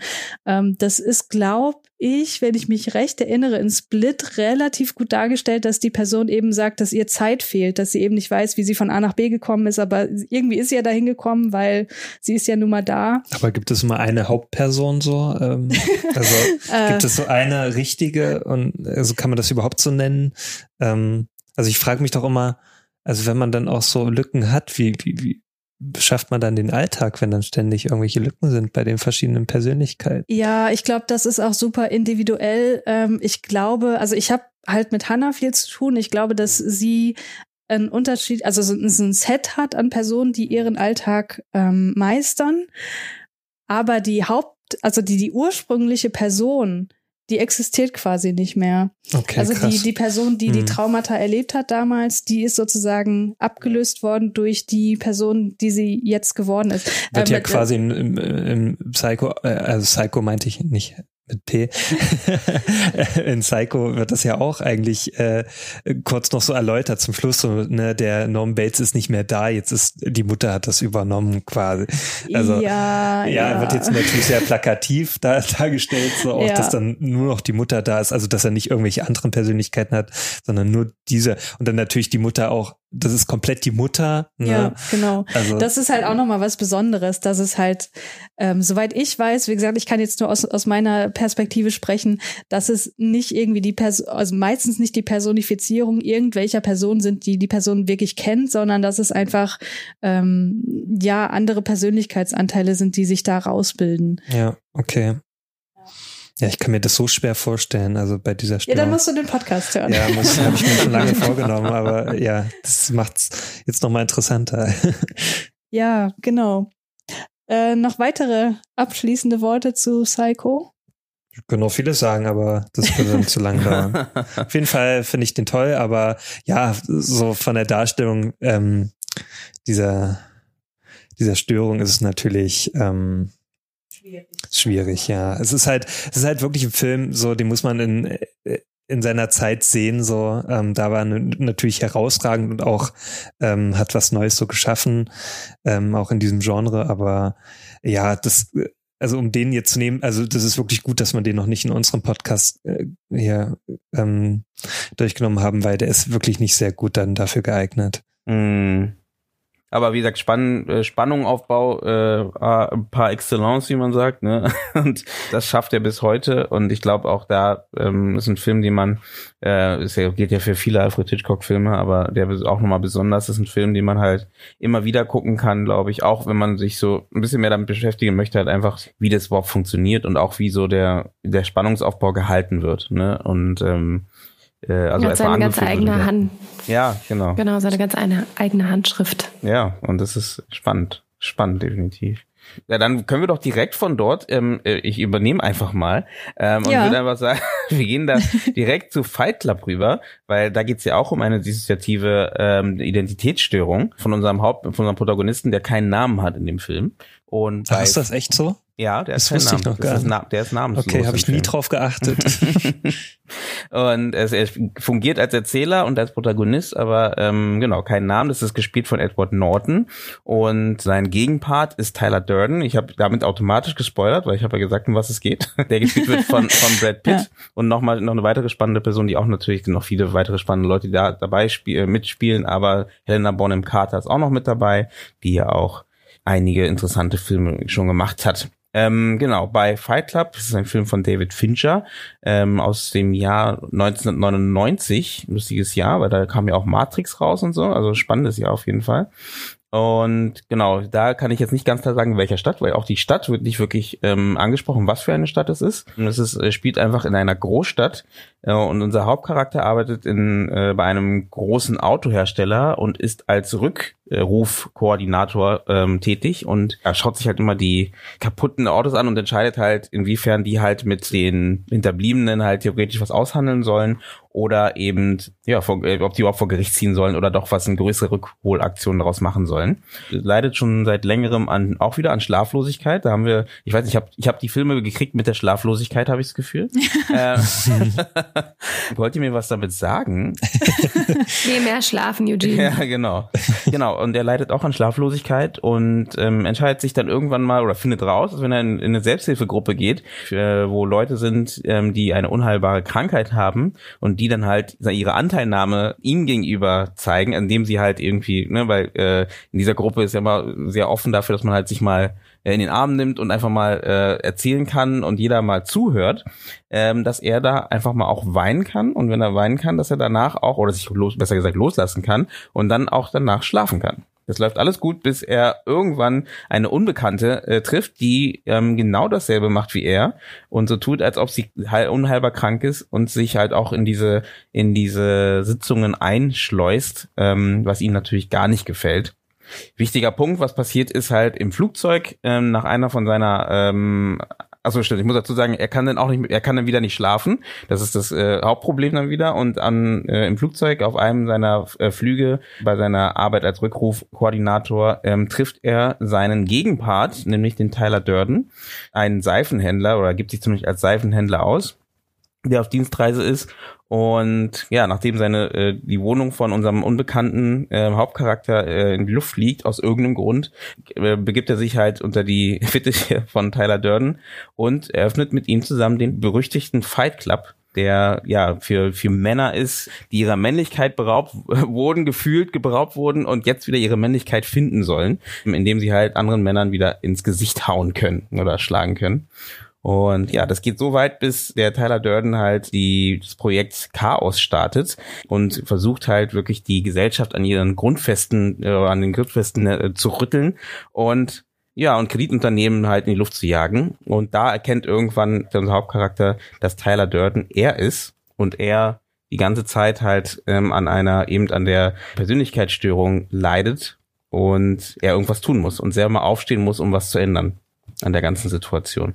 Genau. Das war ein bisschen länger als vorher, aber ich hoffe, man hat alles mit, mitnehmen können und verstanden. Ja, genau. auf jeden Fall. Ja, dann frage ich dich, Susanne, mal wieder als erstes, weil das ist gefühlt für mich auch ein extrem maskuliner Film, so wie Taxi Driver auch. Wie fandest du den denn? Tatsächlich ist das einer meiner, äh, also jetzt aus der Reihe, einer meiner Lieblingsfilme. Ich war super geflasht. Ich habe tatsächlich Fight Club immer, ähm, und das tut jetzt allen wie die das da draußen hören, die äh, halt Fight Club lieben. Ich habe Fight Club immer nicht bis zum Ende geguckt. okay. Also der lief halt immer irgendwie als Blockbuster Silvester sehr, sehr spät. Und äh, dann bin ich immer eingeschlafen, bis der dann zu Ende war und habe halt nie gewusst, was das noch für einen geilen Twist am Ende hat. Und war jetzt auch nochmal, als ich mir den jetzt auch vorbereitend auf unsere Folge angeschaut habe, total geflasht, allein wie das schon anfängt. Vom Intro her, es geht halt gleich volle Kanone los ähm, mit einem krassen Beat und auch wirklich in einem tollen Einführen, was, was diese Gehirnwinden angeht und ähm, was dann am Ende, finde ich, ja auch wieder die Klammer schließt, das Bild von den vielen Hochhäusern, wo du auch viele Gewinde und Gänge und Gewirr hast. Ähm, und äh, mich hat das sehr in den Bann gezogen. Und ich fand den natürlich sehr brutal, aber er hat eine gewisse Ästhetik ähm, und fand auch die Themen, die er aufgreift, sehr aktuell. Also ob mhm. es da nun eben um äh, den Konsum geht, die Konsumgesellschaft, die sich irgendwann selbst auffrisst, oder ob es wirklich darum geht, was für ein Frauen- und Männerbild haben wir und mhm. welche Generation von Männer wachsen heran und welche Generation von Frauen wachsen heran. Und das waren alles total aktuelle Themen, die da verhandelt werden, die mich total angesprochen haben und die eben auch von, also das Montagefeuerwerk, was da stattfindet, egal ob es da um ähm, Tyler geht, der da halt nach und nach immer wieder aufblitzt, bevor wir ihm denn wirklich begegnen. Das sind so viele kleine Kniffe gewesen, äh, die mir total Spaß gemacht haben, äh, die die mit anzuschauen und so als ja ähm, ja mit so einem Filmblick sich durch diese Welt treiben zu lassen, die sehr brutal ist und trotzdem aber einfach ein tolles Storytelling hat. Ähm, ja, Fight Club ist ein Film. Äh, da kann ich mich mal dran erinnern, weil eine gute Freundin von mir ähm, hat den ständig geschaut. Also die war großer Fan davon. Ähm, ich weiß gar nicht so richtig warum, aber damals habe ich den, ich glaube wegen Brad Pitt oder so. Ähm, ich wollte es nicht sagen, ich habe echt so zurückgehalten. ich glaube, das war so ihr Typ. Ja. Und ständig lief der immer bei ihr zu Hause so und ja, und darum habe ich den auch immer so mitgeschaut. Und ich habe den auch glaube ich eine lange Zeit einfach auch wie bei dir Susanne nie ganz geschaut. So ich, ich kannte den immer so so auszugweise so. Mhm. und ähm, und irgendwann habe ich den auch mal ganz bewusst so komplett geschaut. Ähm, ich war zwar jetzt nicht so mega geflasht, aber ich fand den schon ganz gut so. Und ich mag eh so David Fincher Filme, bin ich immer ähm, dabei. Ähm, und äh, der hat mir eigentlich auch gefallen, so schon allein wie der erzählt wird, so wie die Inszenierung ist und auch so das Tempo. Und ich mag das ja eh, wenn so Filme anfangen, so mit so einem Ich-Erzähler und natürlich Edward Nortons Figur, der erzählt ja auch aus seiner Perspektive und das, da bin ich auch mal sofort dabei, wenn das so anfängt. Und ähm, schon allein so, so seine Masche, wie er dann da in diese, diese ähm, Selbsthilfegruppen da geht und so weiter, das, das fand ich auch ziemlich ähm, interessant. Ähm, und dann natürlich so, so dieser Twist, natürlich kennt man den ja da auch äh, in dem Film. Und ich mochte besonders das Ende mit diesem Pixie-Song, ähm, gucke ich mir immer wieder gerne an.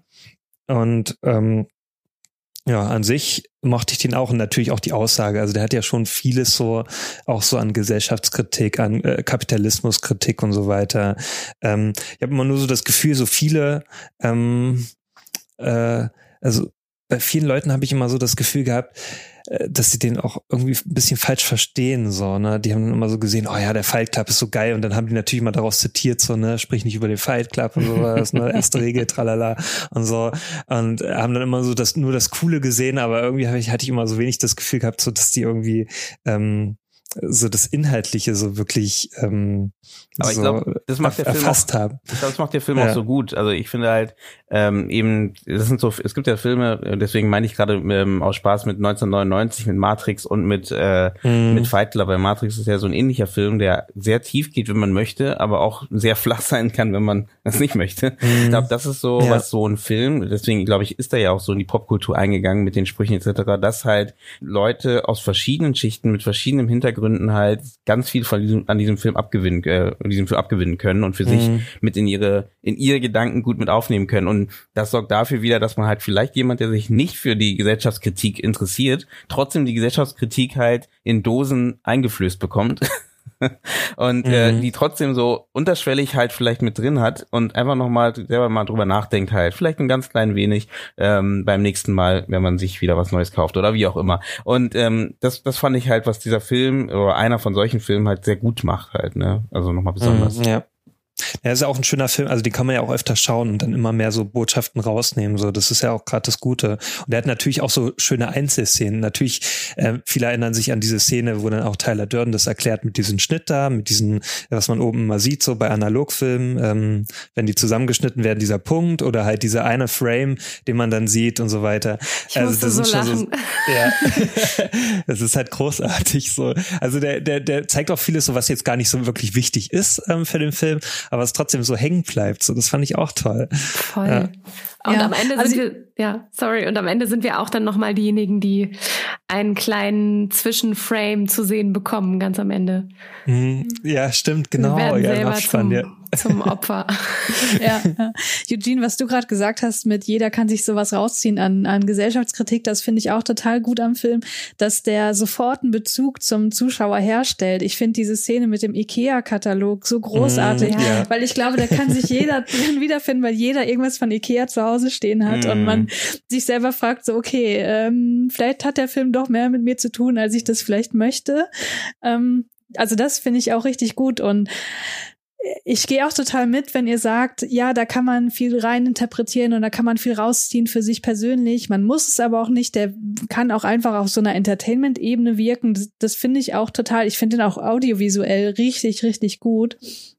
Aber wenn ich das jetzt mit meiner Psychologinnenbrille angucke, da frage ich mich doch manchmal schon sehr, ähm, welche Gedanken da so im Hinterkopf waren von den Filmemachenden, weil ich finde, psychologisch gesehen ist das ein totaler Flickenteppich. Also das ist für mich irgendwie, als hätte man aus verschiedenen Störungen das Beste rausgegriffen und äh, da was draus geschustert, weil die dargestellten Symptome, die der Protagonist hat, die lassen sich halt mehreren klinischen Störungsbildern zuordnen, so ähnlich wie das bei Travis Bickle auch der Fall war, wobei der hier, glaube ich, noch ein bisschen ikonischer ist, was so diese, diese Störungszeichnung angeht. Ähm, und deswegen finde ich, ist der Film zur Wissenschaftskommunikation nur bedingt geeignet. Ähm, Eugene, du hast gesagt, er hat eine dissoziative Identitätsstörung und ich glaube auch, dass die meisten der Symptome damit zusammenhängen könnten. Ähm, äh, und deswegen sehe ich hier auch wieder ähnliche Kritikpunkte, wie das bei Psycho der Fall war. Das heißt, wir haben wieder diese Kriminalisierung der Störung, weil Tyler entwickelt sich ja dann zum Terroristen. Also es ist eine totale Übersimplifizierung des Störungsbilds, was natürlich auch irgendwie dem Medium geschuldet ist. Äh, Verstehe ich auch total. Ähm, die Pathogenese, sprich, wie die Störung entsteht, ist total fragwürdig in diesem Film, weil das hat mit dieser Traumatisierung überhaupt nichts mehr zu tun oder zumindest kommt das bei mir nicht so an. Ähm, und wenn ich das richtig in, in Erinnerung habe, scheint der Protagonist auch keine vollständige Amnesie zu haben für die Zeiten, in denen Tyler eigentlich ähm, gerade vorne ist sozusagen. Mhm, ja. Also die scheinen mehr so im Bewusstsein zu koexistieren und so ist das ja eigentlich nicht. Das hat mich auch mal so ein bisschen gestört. Das ist dann auch so diese Auflösung, wo ich mir auch denke, naja, so richtig passt das aber auch nicht zusammen. Ja, ich glaube, so. das ist eher so metaphorisch gemeint, weil ich glaube, er ist ja, wenn er, wenn er dann da sitzt, ist er ja auch so halbwegs der Erzähler halt von der ganzen Sache, oder? Also ich weiß es Mhm. nicht genau, ich, ich, ich hätte ihn, ihn da vielleicht äh, aus dieser Position genommen als Person, die da sitzt, sondern äh, als Erzähler, der sich, der halt so, aber ich gebe dir recht, am Ende beobachtet er das Ganze und ist scheinbar, vergisst nicht, also äh, der Film legt sich das so aus, wie er möchte, weil am Ende er weiß Ja. nichts davon, ähm, was was Tyler halt in den anderen Städten gemacht hat, weiß aber trotzdem, wenn er da sitzt und wenn er hört, dass Tyler gerade Sex hat, das hört er ja schon Ja, und genau, es mit. Da gebe ich genau. dir recht. Ja. Also stimmt. Mhm. Ja, also man muss auch dazu sagen, dass die Störung halt äh, total komplex ist und dass es auch die Möglichkeit gibt, dass sozusagen ähm, andere Persönlichkeitsanteile das mitbekommen, was gerade dabei ist, aber dass es halt wie durch so einen Schleier ist, dass man das nicht so richtig sieht oder nicht so richtig wahrnimmt. Das, das gibt's auch alles, aber ähm, ja, wollte ich nur gesagt haben, dass es halt hier ein bisschen äh, nicht. Ich denke mir, wenn man es plakativ macht, dann macht es doch auch bitte richtig plakativ, so dass man da zumindest weiß, wo man gerade dran ist. Aber okay, ähm, man könnte auch tatsächlich für eine psychotische Störung argumentieren, also so in Richtung Schizophrenie, wobei die Hinweise dafür noch dünner sind, also dass Tyler eine Halluzination ist von dem Protagonisten. Ähm, aber prinzipiell würde ich sagen, ist das jetzt weder eine gute Darstellung einer dissoziativen Identitätsstörung noch der Schizophrenie. Aber ich finde, das ist eine super gute und komplexe Darstellung von psychoanalytischen Konzepten. Ähm, da habe ich eine ähm, Seite gefunden im Internet, die das alles super gut haarklein auseinander nimmt. Die können wir auch gerne verlinken in den Show Notes. Die heißt äh, Films Deconstructed. Das ist ein Blog und da wurde eben dieser Film ähm, mal beschrieben. Und da wird argumentiert, dass Tyler quasi die Personifizierung der verdrängten, triebhaften Bedürfnisse des Protagonisten ist. Und das finde ich wiederum total plausibel und nachvollziehbar, weil der lernen wir ja direkt am Anfang, der lebt so ein komplett rollenkonformes Leben. Ähm, der macht das, was das kapitalistische System von, von ihm erwartet und ähm, fügt sich da auch perfekt ein. Ähm, ist aber gleichzeitig angewidert, will das aber auch aufrechterhalten. Also er hat so eine Ambivalenz in sich und man merkt so, okay, durch die Schlafstörung scheint da irgendwas in seinem Unterbewusstsein zu sein, was irgendwie so an die Oberfläche drängt. Ähm, und die mögliche Befriedigung seiner Triebwünsche ist ja A, erstmal diese Situation in dem, ähm, na, in den Selbsthilfegruppen, wo er quasi Anschluss finden kann und äh, gewisse Triebe, also Be Bedürfnis nach menschlichem Anschluss und so befriedigen könnte, aber dann vor allem auch durch, durch die Person der Maler Singer, die aber gleichzeitig auch wieder eine, ähm, eine Bedrohung darstellt für seine eigene Identität, die er versucht nach außen hin aufrechtzuerhalten, weil er weiß genau, okay, wenn ich irgendwie mit der eine Beziehung anfangen würde, die wäre an mir überhaupt nicht interessiert. Ich bin ja der absolute 0815-Mensch und deswegen kommt dann sozusagen Tyler ins Spiel, der für ihn, also wie er sich einbildet oder wie er sich versucht weiß zu machen, ähm, alle Anforderungen erfüllt, die Maler wahrscheinlich an einen Typen stellt, so. Und ähm, so kann Tyler sozusagen oder kann er durch Tyler die Triebwünsche seines Ehs erfüllen, sowohl sexueller als auch aggressiver Art, ohne aber die Sicherheit seines Alltags aufgeben zu müssen. Und das finde ich einen total spannenden Zwiespalt, so eine total spannende Ambivalenz, die, finde ich, der Film ähm, super darstellt und für die man die ganze Psychopathologie eigentlich überhaupt nicht braucht. Ja. Sorry, das war jetzt ein etwas längerer Monolog. Gibt's nichts mehr dazu zu sagen. Aber doch ganz gut. Ja, aber spannend. spannend. Ähm, ja. also wie gesagt, und grundsätzlich gesehen, ich überlege gerade auch, wie ich den Film fand. Ich habe noch gar nicht gesagt, wie ich ihn fand. Also ich fand ihn, Ja, also ich, also eigentlich fast nicht perfekt gibt's nicht, aber einen sehr, sehr gut gemachten Film. Also einfach, wie gesagt, grundsätzlich gesagt, der, der funktioniert für mich sehr viel. Es gibt irgendwie für mich kein, kaum Stellen, wo ich sage so, oh, ich bin da kurz raus oder irgendwie, das funktioniert für mich nicht. Der Charakter verliert irgendwie Mhm. seine, seine Richtung, die er am Anfang eingeschlagen hat oder irgendwie so. Ist auch sehr verdichtet, muss man auch sagen. Das geht ja wirklich von, wie Sanne vorher gesagt hat, so Schlag auf Schlag. Ne? Ähm, da gibt's Ja. auch gar nicht so viel Zeit. Äh, aber das macht ihn, glaube ich, auch so gut. Das ist halt wirklich so ein, man ist so ein Rausch, den man halt miterlebt, ne? Und wo man einfach durchgeht von Anfang bis Ende und äh, dann dann was erlebt. Ich, ich fand das Ende gut. Ich, ich weiß, das bildliche Ende finde ich super von der von der Art, wie es dargestellt ist. Ich fand es ein bisschen krass. ja. Also in dem ganzen Kontext, weil es ist manchmal ja so, wenn du dann davor noch nichts irgendwie so übertriebenes hast und dann plötzlich so ein extremes Ende das ist so krass, aber es sollte ja auch so sein. Dementsprechend Mhm. nehme ich das auch gerne und äh, freue mich. Also deshalb habe hab ich auch Susanne ähm, vor unserem Gespräch nochmal gesagt gehabt, dass ähm, nachdem ich den Film jetzt nochmal äh, auch schon, glaube ich, zum äh, fünften, sechsten Mal gesehen habe, trotzdem merkst du so, der macht immer noch Spaß und da gibt es immer noch ganz viele Sachen drin, wo man, die man neu entdecken kann, wo man denkt so, ach spannend, das habe ich noch gar nicht gesehen. Und das ist ja so allgemein bei David Fincher immer spannend, ähm, dass ich dazu noch hinzufügen wollte. Jetzt habe ich wieder meinen Punkt gefunden, den ich eigentlich, wo ich hin wollte, ist, ähm, äh, dass der David Fincher ja immer extrem gut eben mit so Special Effects und so arbeitet. Ne? Da bin ich drauf gekommen, wo du da ja. deine Ikea. Die sieht man ja gar nicht. Die sieht man ja. nicht. Man sieht, man merkt nicht, dass er so viele Special Effects und so viele VFX-Sachen mit eingebaut, aber die sind extrem. Denn ein bestes Beispiel ist eben diese Ikea-Montage, die die ja mit so Motion, Motion Control Kamera gemacht haben, dass immer dieselbe Bewegung ab, abläuft und solche Sachen, die er sehr gerne einbaut, aber immer so sehr dezent. Ähm, und ich glaube, das ist immer ganz, ganz spannend, wie er das macht und äh, baut dem Ganzen nochmal so ein bisschen was drauf. Außer muss ich sagen, die Anfangssequenz, die merkt man, dass sie alt ist. also diese ja, Gehirn. ja, aber ja schon, aber ich also da kann ich mich trotzdem irgendwie drauf einlassen, weil sofort irgendwie die Musik losgeht und äh, irgendwie sofort so okay, du merkst, äh, hier passiert jetzt gleich was und du musst irgendwie konzentriert sein und äh, es geht sofort los. Nee, und dann stimmt, bist du ja schon direkt in der ist, in der ich meine, Szene. es gibt aber so viele Szenen, wo man es nicht merkt bei ihm, weißt du, das ist halt so, wo Mhm. du, du hast, er baut es so gut ein, dass es halt so wirkt wie ähm, das ist, ist so wie wenn du wenn du einen alten Jurassic Park siehst und äh, obwohl die Technik da ganz und gar nicht so weit ist, du findest Ah, aber da da wirst ganz du von viel. der Musik umschmeichelt. das, da ist schon alles, da bist du dann schon drinne.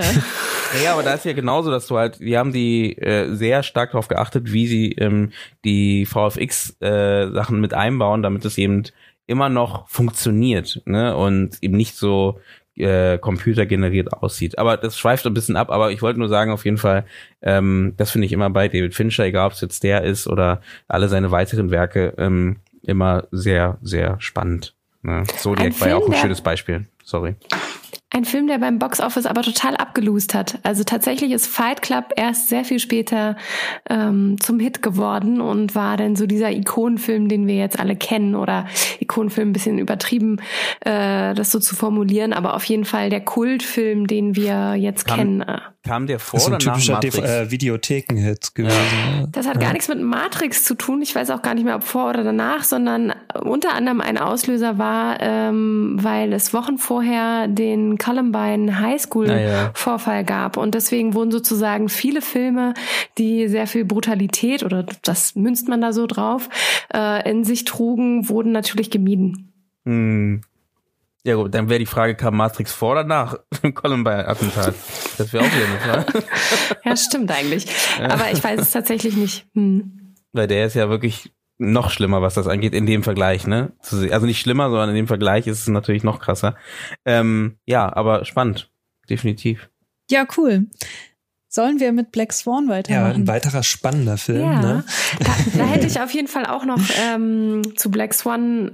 Wir haben ja, wir haben jetzt verschiedene Filme uns angeschaut, also ein Thriller, ein Psychodrama, ein Psychothriller und äh, gerade das Spannende jetzt bei Black Swan, da hatten wir nämlich mal den lieben Mark Wachholz bei uns zu Gast, der uns was über das Dark Drama erzählt hat, wo Black Swan auch mit dazugehört.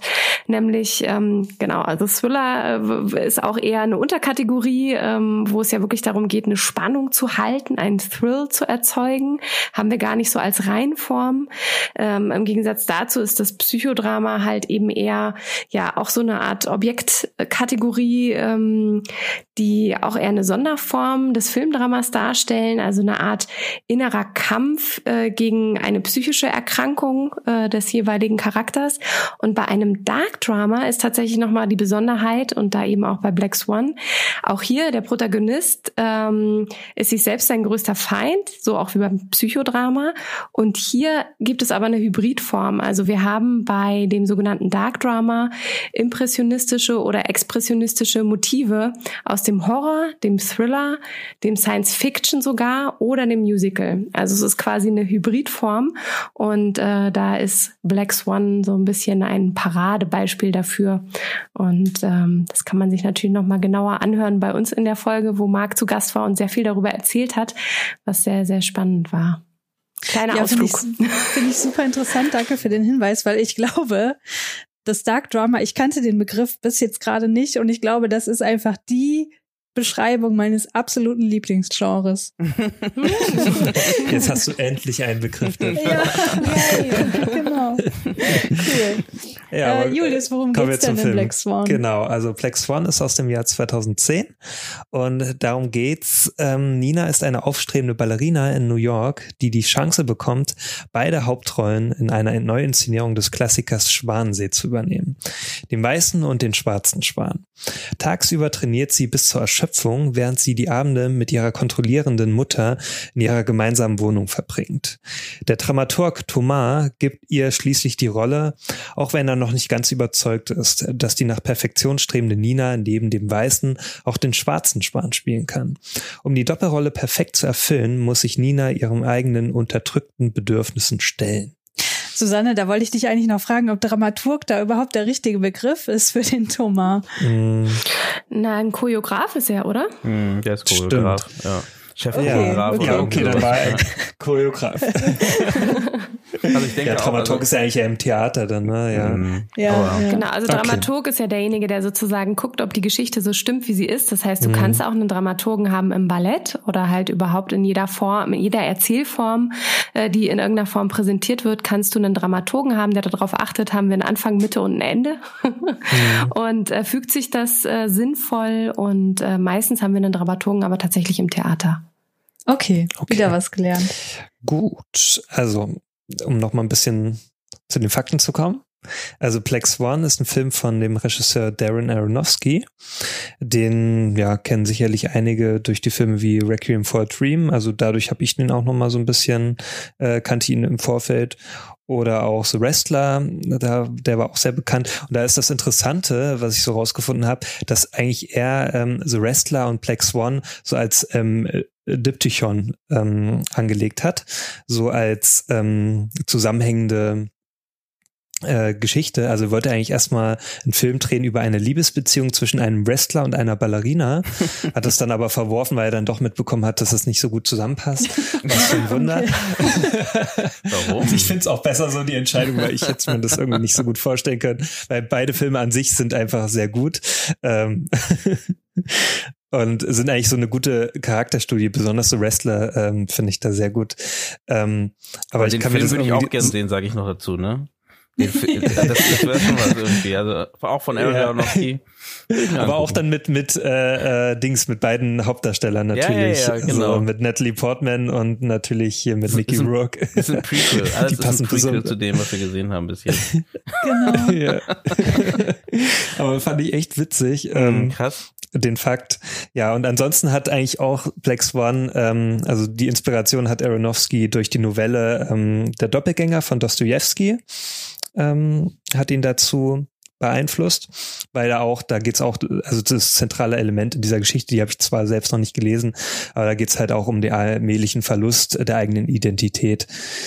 Ähm, und ansonsten brauchte Aronofsky fast bis zu zehn Jahre ähm, zur vollständigen Fertigstellung des Drehbuchs, bis zur Kinoproduktion.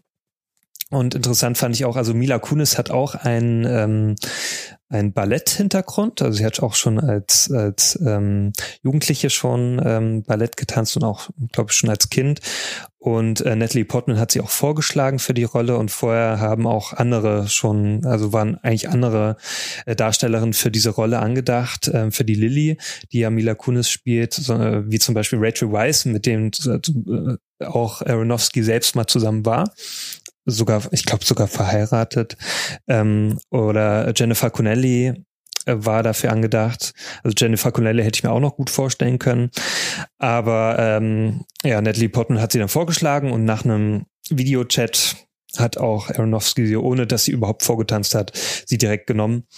Und sie hat sich dann sogar auch Monate für diese Rolle vorbereitet und Natalie Portman selbst hat sogar ein Jahr sich ähm, Tanzunterricht genommen. Vorher hat sie das sogar. Anderthalb Jahre. Ich habe woanders gehört, anderthalb Jahre. Sogar anderthalb, okay, krass. Also keine Ahnung, selber, was stimmt, aber. Hm. Ja.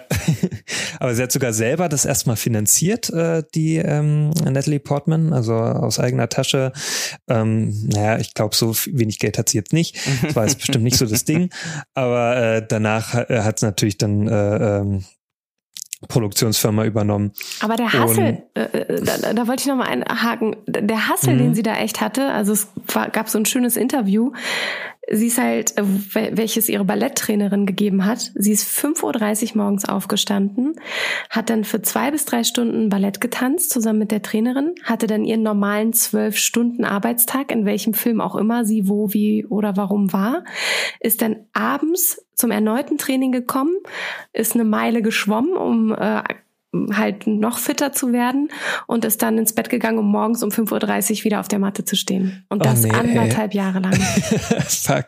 Ja, und ähm, also dann war ja der Oscar auf jeden Fall gerechtfertigt, den sie dafür oh, bekommen hat. Da gibt es einen Skandal, aber auf den kann ich gerne nachher eingehen. Naja, was, was auch noch war, ja, es gab ja so schon so ein kleiner ähm, Kontroverse gab es halt auch, weil sie auch irgendwie ähm, wurde es wohl so kommuniziert, dass sie alles selbst getanzt hat, was dann genau. irgendwie rauskam, dass die Sarah Lane eigentlich die grö größtenteils diese diese Tanzszenen, also besonders wenn es um dann die Buddy äh, ne, Buddy Full Body äh, um die Full Body Shots äh, ging, da wurde sie eigentlich dann ähm, dafür äh, verwendet ähm, und es wurde auch sogar in, in ein paar Szenen wurde sogar dann ähm, Natalie Portmans Gesicht auf ähm, das Gesicht Gesicht von Sarah Lane auch digital dann da drauf projiziert. Reingemobbt. Ja, gibt es auch genau. verschiedene Angaben. Also es gibt wohl 32 Full-Body-Shots mhm. und davon äh, sind zwölf von dieser Tänzerin ja. und die anderen eben von Natalie Portman.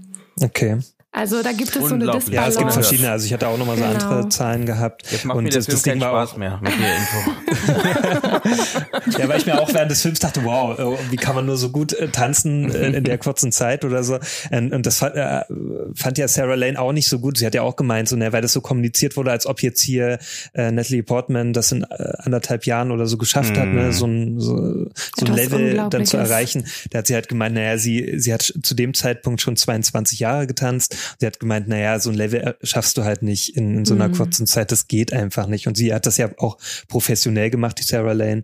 Ähm, und deswegen ist es halt total unrealistisch. Und naja, auf jeden Fall wisst ihr jetzt, das war nicht äh, Natalie Portman größtenteils, die das da selbst getanzt hat, äh, sondern eine professionelle Tänzerin, die dann wohl dieselbe Statur hatte, so wie mm. Natalie Portman. Und sie hat sogar 10 Kilo abgenommen, die äh, Natalie Portman. Also wenn man bedenkt, dass sie schon an sich nicht gerade äh, wohl viel wiegt, also dass sie dann nochmal 10 Kilo abgenommen hat, wow, okay. Und das hat man auch in manchen Szenen sehr stark gesehen, also dass sie da wirklich sehr schlank war. Mhm. Ja, Eugene, dann fange ich, frage ich dich jetzt ja. mal zuerst. Äh, wie fandest du den Film? Wann hast du den zum ersten Mal gesehen? War das jetzt eine Erstsichtung? Wie genau, war dein mich, Eindruck? Für mich war es eine Erstsichtung. Ich habe den noch nicht gesehen gehabt. Ich wollte ihn immer mal sehen, ähm, klar auch wegen den Oscars aber ich habe ihn dann immer vor mir hergeschoben. manchmal hat man Lust, manchmal nicht darauf. Also ich, ich wusste natürlich, dass es halt so ein bisschen äh, Drama-Richtung mehr geht und äh, da hatte ich einfach irgendwie genug andere Sachen, die ich dazu gucken wollte und dementsprechend kam der nicht so ganz vor. Aber äh, jetzt habe ich den gesehen vor auch jetzt vor vier Tagen, glaube ich, und muss auch sagen, also eine sehr schöne Zeichnung von der von der ganzen Situation. Also jetzt aus der äh, vom vom Film her, von der Geschichte her, fand ich auch sehr einnehmend es gab auch sehr viele Momente, wo man dachte so, also ich fand den halt schön nah dran. Das hat man aber auch so von der Art, wie gefilmt wurde, gesehen. Ne? Es wurde die ganze Zeit, also viel Handkamera. Ne? Die Kamera hat sehr oft gewackelt und äh, sehr dokumentarisch. Ja, sehr mhm, dokumentarisch, sehr nah dran, sehr oft Gesichter, die halt fast das ganze Bild einnehmen, was, was die Kadrierung angeht. Also äh, Aronofsky wollte auf jeden Fall, dass wir sehr, sehr nah an den Charakteren dran sind und wirklich das Gefühl haben, äh, wir, wir schmecken theoretisch schon äh, das oder wir, wir, wir sind voll dabei auf jeden Fall. Und das hat man auf jeden Fall gespürt. Also es war die ganze Zeit irgendwie so sehr nah, was das Ganze dann unangenehm gemacht hat, auch auf der anderen Seite. Wenn dann mhm. eben die Mutter zum Beispiel äh, diese sehr besitzergreifende Person ist, wo du das Gefühl hast, du bist dabei und kommst da nicht raus, so wie sie auf der einen Seite genauso auch der der ähm, Choreograf oder ähm, wie ist der Thomas, ne? Thomas, ja. Thomas, Thomas. Und der hatte ja, ja auch so eine, Franzose, ja. ja, genau. Und der hatte ja auch so eine Art, die sehr einnehmend war. Ähm, aber lustigerweise, ähm, dazu komme ich später nochmal, werde ich auch nochmal was dazu sagen, ist halt, das kennen wir leider auch aus der Filmbranche. es gibt solche Menschen leider wirklich. Ähm, und das ist halt auch eine, eine spannende Sache. Äh, und wo ich dachte, so der Film geht gar nicht so drauf ein, was er auch nicht möchte. Aber ja, das gibt's Leute, die halt genau so handeln, um dann halt irgendwie das Beste aus dem Charakter, aus dem, aus der Schauspielerin oder aus der Tänzerin rauszuholen. Und mhm. das, das fand ich auf jeden Fall spannend. Also ich fand den Film gut und auch das Ende, ähm, wie das Ganze zu Ende geht. Also wirklich ähm, Schwanensee at his best, würde ich sagen. Mhm. Zusammengefasst. Ich bin ja überhaupt kein, äh, kein Ballett-Fan. Ähm, ich weiß nicht, hat jemand von euch Schwanensee schon mal gesehen? Nee. Ich habe Schwanensee, glaube ich, schon mal gesehen, aber ja, ja, aber auch schon her. Genau, also ich bin damals mit einem äh, sehr guten Freund, den haben wir zu seinem Geburtstag zum Schwanensee eingeladen, weil der ein mhm. großer Ballettfan ist. Und für mich ist das alles immer sehr super gekünstelt und ich finde halt immer, die Frauen werden so, mhm. ähm, also wie du gerade schon sagtest, Julius, ne, die Natalie Portman ist schon so eine zierliche und hat nochmal zehn Kilo mhm. abgenommen. Und bei Ballerinas ist das ja wirklich keine Seltenheit, dass sie extrem dürr sind und ähm, häufig dann auch die Periode ausbleibt, weil sie irgendwie gar nicht äh, wirklich in den richtigen Wachstum kommen können weil sie so, also wie es ja häufig auch bei anderen ähm, professionellen Sportarten der Fall ist oder Leistungssportarten. Und ähm, daher war das eigentlich immer schon so eine Abneigung von, von, nicht von dem Film, aber so von wegen, die machen was, was ich überhaupt nicht gut finde. Mhm. Und ähm, finde den Film extrem spannend und er zieht mich auch total rein, eben auch durch diese dokumentarische Ästhetik, die äh, Anowski auf jeden Fall auch dadurch evozieren wollte.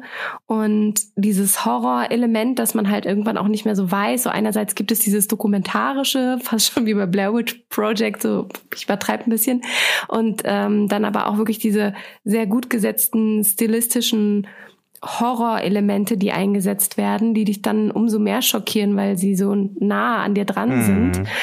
Und ähm, eine gute Freundin von mir, äh, äh, Katrin heißt sie, die äh, hat mal gesagt, jetzt hat sie es wieder revidiert oder anders formuliert, als ich vor ein paar Tagen mit ihr sprach. Sie hat mal so schön gesagt, bei dem Film geht es eigentlich nur um junges Mädchen, was zur Frau wird. Und mhm. das fand ich irgendwie sehr, sehr passend. So, sie hat so diese verschiedenen äh, Kämpfe, die sie ausfechten muss, und sie will diese Rolle und sie will aber beide Rollen so gut wie möglich spielen, perfekt spielen, die perfekte Ballerina sein. Und ähm, sie muss sich aber dann eben auch beiden Seiten bedienen und muss irgendwie wachsen und wie so ein Phönix aus der Asche neu erstehen. Und genau das macht man irgendwie in der Pubertät durch. Also so irgendwie fand ich diese Metapher ganz schön und äh, kann mich da immer noch sehr mit anfreunden, wenn ich den Film gucke, das so ein bisschen so als, ja, als so, ein, so, ein, so eine Klammer drum zu setzen. Darf ich, darf, ich, darf ich noch was sagen? Also, ähm, also ich fand es eher mehr in die Richtung Sportdrama. Sogar, okay. äh, lustigerweise. Also, äh, weil ich hatte mehr das Gefühl auch wirklich dieses, ähm, also ich kenne auch äh, im Freundeskreis einige Sportler und die halt äh, genau das erlebt haben, auch genau das mit der Mutter äh, oder mit der Familie und äh, genau das auch mit diesem Leistungsdruck. Ne? Ich möchte halt einfach der Beste sein, ich muss der Beste sein oder die Beste sein, ähm, um überhaupt zu bestehen. Und das Recht, dann kriegt man die Möglichkeit, der Beste sein, hat man den Druck, dass man halt dieses auch liefern muss ähm, ne? und nicht äh, da, da, dabei ähm, zu zerbrechen. Und das auch noch dadurch, dass man halt irgendwie sehr viel Zeit in den Sport gesetzt hat, auch einfach ähm, nicht alle natürlich, aber ein, manche vielleicht auch gar nicht so diese Kindheit ausleben durften, wie sie äh, wie sie wollten oder auch die Pubertät ausleben durften. Und jetzt halt kommt sie in diese diese Zwickmühle, wo der Choreograf sagt oder Thomas sagt, ja, du musst äh, jetzt irgendwie mal äh, aus ihr rausbrechen und sie muss es halt einfach machen. Und deswegen fand ich es mehr so eine Art eben äh, Sport, Sportlerdrama. Und für noch eine Stelle ein, bevor ihr jetzt dürft, wo ich rausgeflogen bin aus der Geschichte, ich habe vorher gesagt, ich hatte gar keinen Punkt, ähm, ich hatte doch einen Punkt. Es war mir dann irgendwann zu viel, wo, dass ich nicht mehr weiß, ob das echt oder nicht ist. Das war mir mhm. dann, es gab so einen Punkt, ich kann auch genau sagen, wo, ab dann, äh, wo Mila Kunis und sie ähm, auch von der Disco nach Hause kommen. Mhm. Und ab da irgendwie wusste man gar nicht mehr, weil es wurde auch nicht wirklich geklärt und ob, ob das jetzt alles nur in ihrem Kopf passiert ist und sie das Ganze durchgezogen hat, ich, zumindest für mich war es nicht ganz klar, oder ob das dann äh, manches noch echt war und manches nicht. Äh, da habe ich die Ebene, die hat sich so verschwommen irgendwie, dass ich das nicht mehr auseinanderhalten konnte. Hm. Also ich kann beide Standpunkte verstehen. Ich verstehe, warum du das als Sportdrama siehst. Ähm, ähnlich geht mir das bei The Wrestler tatsächlich eher als bei diesem hier. Ich finde den hier aber relativ universell in den Dingen, die er verhandelt. Und zu der Sache, ähm, ist es jetzt Realität oder nicht? Ich hatte einen ähnlichen Eindruck wie du, nachdem ich den zum ersten Mal gesehen habe. Und äh, da dachte ich auch so, hier, das ist so ein Film, wo Realität und, und Fantasie und Traum total verschwimmen und so. Aber als ich den jetzt vorgestern nochmal gesehen habe, dachte ich, nee, das ist so sonnenklar, was hier Realität ist und was nicht. Okay. Ähm, mhm. Aber vielleicht ist das einfach so eine Sache, dass man das ja, häufiger anschauen muss mhm. und so mhm. die kleinen Signale dann besser wahrnimmt. Ähm, für mich ist das aber der Film, wo ich jetzt sagen würde, von diesen fünf, die wir heute besprechen, wäre das der, den, den ich am ehesten in so einer regulären Folge von uns besprechen wollen würde. Nicht, weil ich denke, dass die Psychopathologie hier so super gut dargestellt ist, wobei ich das auch relativ überzeugend finde, aber weil das ähm, ähnlich wie oh Gott, wo habe ich das heute schon gesagt? Ich bei ähm, Fight Club habe ich das schon gesagt, weil das ähm, eine gute Darstellung von psychoanalytischen Konzepten ist. Also in diesem Fall von Freuds Strukturmodell der Psyche. Das kennt ihr sicherlich auch, weil ich glaube, das wird mittlerweile in der Schule auch gelehrt. Ähm, das Strukturmodell, was sagt, es gibt drei Instanzen in der menschlichen Psyche, nämlich das äh, Ich, das Es und das Über-Ich. Und das kann man hier richtig gut mappen auf die verschiedenen Charaktere, die wir haben. Das Über-Ich eben natürlich die Mutter, die die Normen, die Werte und die Vorschriften ähm, sozusagen äh, auf Nina projiziert. Ähm, das Es wäre dann sozusagen die böse Nina, ähm, die so diese triebhafte Energie personifiziert, also die sexuellen und die aggressiven Triebe. Und das Ich natürlich Nina selbst, die versucht, die Anforderungen vom Es und über Ich in Einklang zu bringen und da wirklich extrem dran zu kämpfen hat. Ähm, weil im ersten Drittel wird sie ja so charakterisiert, dass die triebhafte Energie nahezu komplett unterdrückt wird von der Mutter. Ähm, das ist das, Susanne, was du vorhin gesagt hast, dass sie im Grunde noch so in so in diese Kindchenrolle reingepresst wird. Das sieht man ja auch ganz schön daran, wie ihr Kinderzimmer gestaltet. Also erstmal A, dass sie noch im Kinderzimmer wohnt, aber auch wie es aussieht. Ne? Sie hat ja die ganzen Kuscheltiere und ist alles so rosa gestrichen und so. Und äh, davon emanzipiert sie sich ja auch im Laufe des Films. Ähm, und zu Beginn sind halt die Anforderungen der Mutter noch komplett übermächtig, aber im Verlauf des Films übernimmt halt diese triebhafte Energie die Überhand. Ähm, Allerdings sehen wir auch, dass Nina nicht in der Lage ist, so vollkommen frei ihre sexuellen Impulse auszuleben, sondern dann äh, psychotische und dissoziative Symptome entwickelt. Also sie kriegt diese optischen Halluzinationen, sie bekommt so paranoide Ideen, also dass Lilly ähm, hier die Mila Kunis äh, ihr die Rolle wegnehmen möchte. Äh, manches kann man auch so als dissoziative Symptome wahrnehmen, also dass sie so, also man kann das so interpretieren, dass sie so auch Out-of-Body-Experiences hat. Ähm, und darüber hinaus hat sie halt noch weitere Symptome wie äh, selbstverletzendes Verhalten, was ja immer wieder angesprochen wird, und auch die Bulimie. Ähm, aber ich finde auch, dass die Darstellung der Beziehung von Mutter und Tochter auch total abseits von diesen psychoanalytischen Konzepten funktioniert. Also diese Überbehütung bis hin zu psychischem Missbrauch, der Freiheitsentzug, Entzug der Privatsphäre, auch diese, ich finde richtig krass die emotionale Manipulation, wie die dargestellt wird. Ich erinnere hier nur an die Kuchenszene. Ja, die war hart. Also, äh, die finde ich, die finde ich so krass, also mhm. auch total nachvollziehbar irgendwie. Mm. Ähm, warum Nina dann so, so schnell nachgibt und äh, wo einfach so viel drinsteckt und man merkt so, wie die Beziehung der beiden einfach so auf einer alltäglichen alltäglichen Basis gestaltet ist und wie die Mutter halt die ganzen Reifeprozesse und die Persönlichkeitsentfaltung von Nina unterdrückt und verwehrt und sie im Laufe des Films einfach diesen Abnabelungsprozess im Schnellverfahren durchmacht, was für die Mutter eine total schmerzhafte Erfahrung ist, ähm, wo sie auch mega mit zu kämpfen hat. Und ich finde dann das Finale einfach perfekt, weil das ist versöhnlich und tragisch zugleich. Und das ist, äh, ich mag einfach Ambivalenz in Filmen und ähm, deswegen finde ich den Film so absolut fantastisch. Ja. ja. Sorry, das war jetzt wieder so ein mega Monolog. Gut, kommen wir ja. zum nächsten. Ähm. Auf jeden Fall ein Film, den man ähm, Ach, es werden immer so viele äh, Filme in, im Schulkontext gezeigt und ich finde, das ist tatsächlich ein Film, den man äh, gut mit 16, 17 äh, sich in der Schule anschauen kann und ähm, äh, mal so, obwohl, ab wann ist der freigegeben? Ja, ich glaube ab 16, ab 16. Ab 16 wahrscheinlich, ja, weil der ist schon noch mhm. ab 16, ne?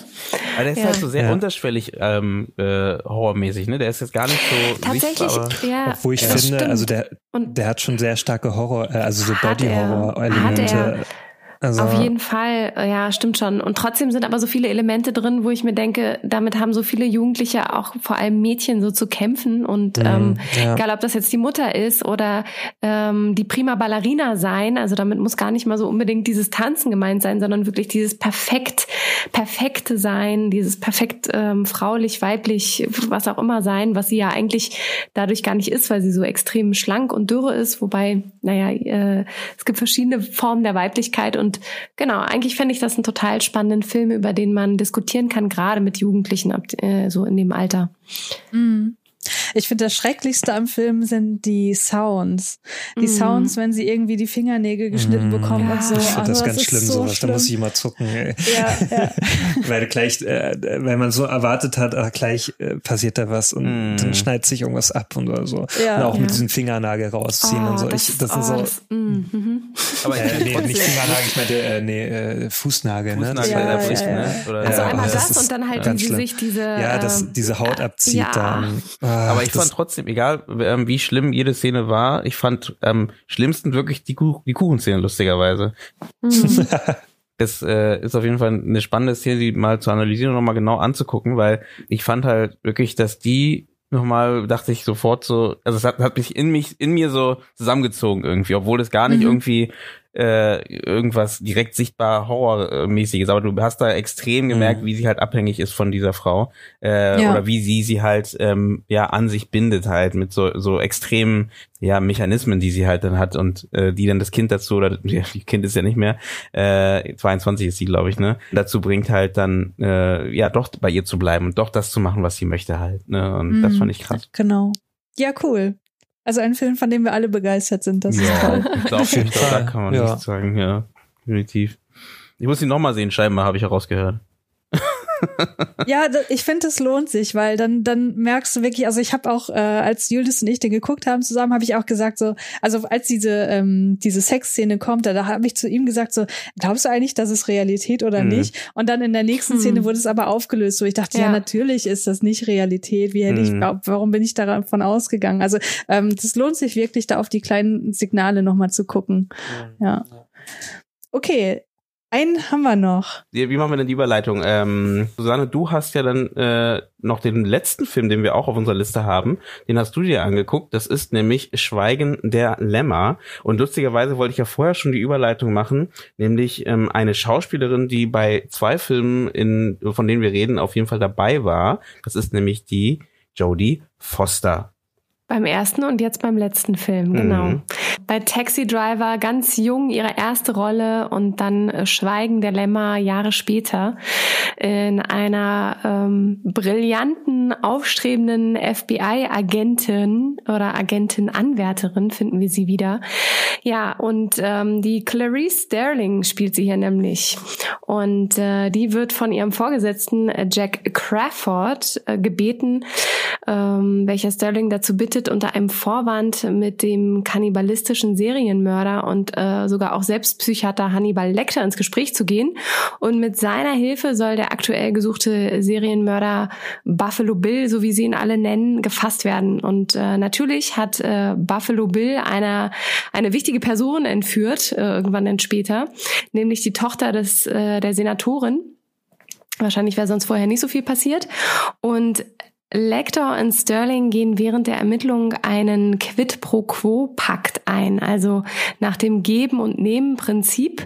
Sie erzählt etwas Privates von sich an ihn und er gibt dadurch preis, ähm, wer vielleicht der vermeintliche Serienmörder sein könnte oder was für ein Profil der haben könnte und gibt ihr so, sozusagen Hilfestellung, da er eben selbst Psych Psychiater ist und, und anscheinend solche Fälle auch mitverwaltet hat. Ähm, und dadurch entsteht eine vielleicht etwas zu tiefe Beziehung, äh, was dazu führt, dass Lecter sehr intime und pikante Informationen oder gar auch Traumata von Sterling erfährt und sie ihn zeitgleich für sich selbst als ungefährlich einstuft. Und nach diversen Hinweisen, die Lecter preisgibt, gelingt es Sterling sozusagen den Serienmörder der sich dann herausstellt als Jane Gump, dingfest zu machen. Und die Tochter der Senatorin äh, wird vor dem sicheren Tod gerettet. Äh, Lector, was ich jetzt, äh, Lecter, was ich jetzt noch gar nicht erwähnt habe, ist selbst Kannibalist. Also er frisst oder isst meistens die Leber der jeweiligen Person, die er tötet und aufschlitzt. Und ähm, er ist von seinem vorherigen Gewahrsam zu einem anderen Ort gebracht worden, nämlich dem Gerichtsgebäude in Tennessee. Und dort gelingt ihm die Flucht, äh, wo er zwei Wächter, die ihm seine zweite Portion Lammleber bringen, die überwältigt er und äh, mit einem Taschenmesser richtet er sie ziemlich übel hin hängt sie irgendwie im Raum auf, zumindest einen von den beiden, und es gelingt ihm die Flucht. Und der Film endet mit der FBI Agentin, die ihren Abschluss äh, zelebriert. Es gibt die Abschlusszeremonie. Sie erhält ihr Diplom und ist ausgebildet und erhält einen Anruf von Lecter, der anscheinend auf der, einer Karibikinsel unterwegs ist und dort seinem ehemaligen Gefängnisdirektor auflauert, der äh, ja nicht immer ganz nett zu ihm gewesen ist. Und äh, mit Lecters Worten beendet er den Film. Ich habe noch ein Abendessen mit einem alten alten Freund. Und es basiert doch auf dem Buch, oder? Von Thomas genau. Harris oder genau. so. Ne? Genau, genau, genau, richtig, mhm. genau richtig Gibt ergänzt. Ja so eine, eine ganze Reihe, ne? Das ja. ist ja. Also es gibt hm. mehrere äh, Filme, beziehungsweise wie du schon sagtest, eine ganze Filmreihe, die ja auch natürlich schon Fans in die richtige Reihenfolge gebracht haben.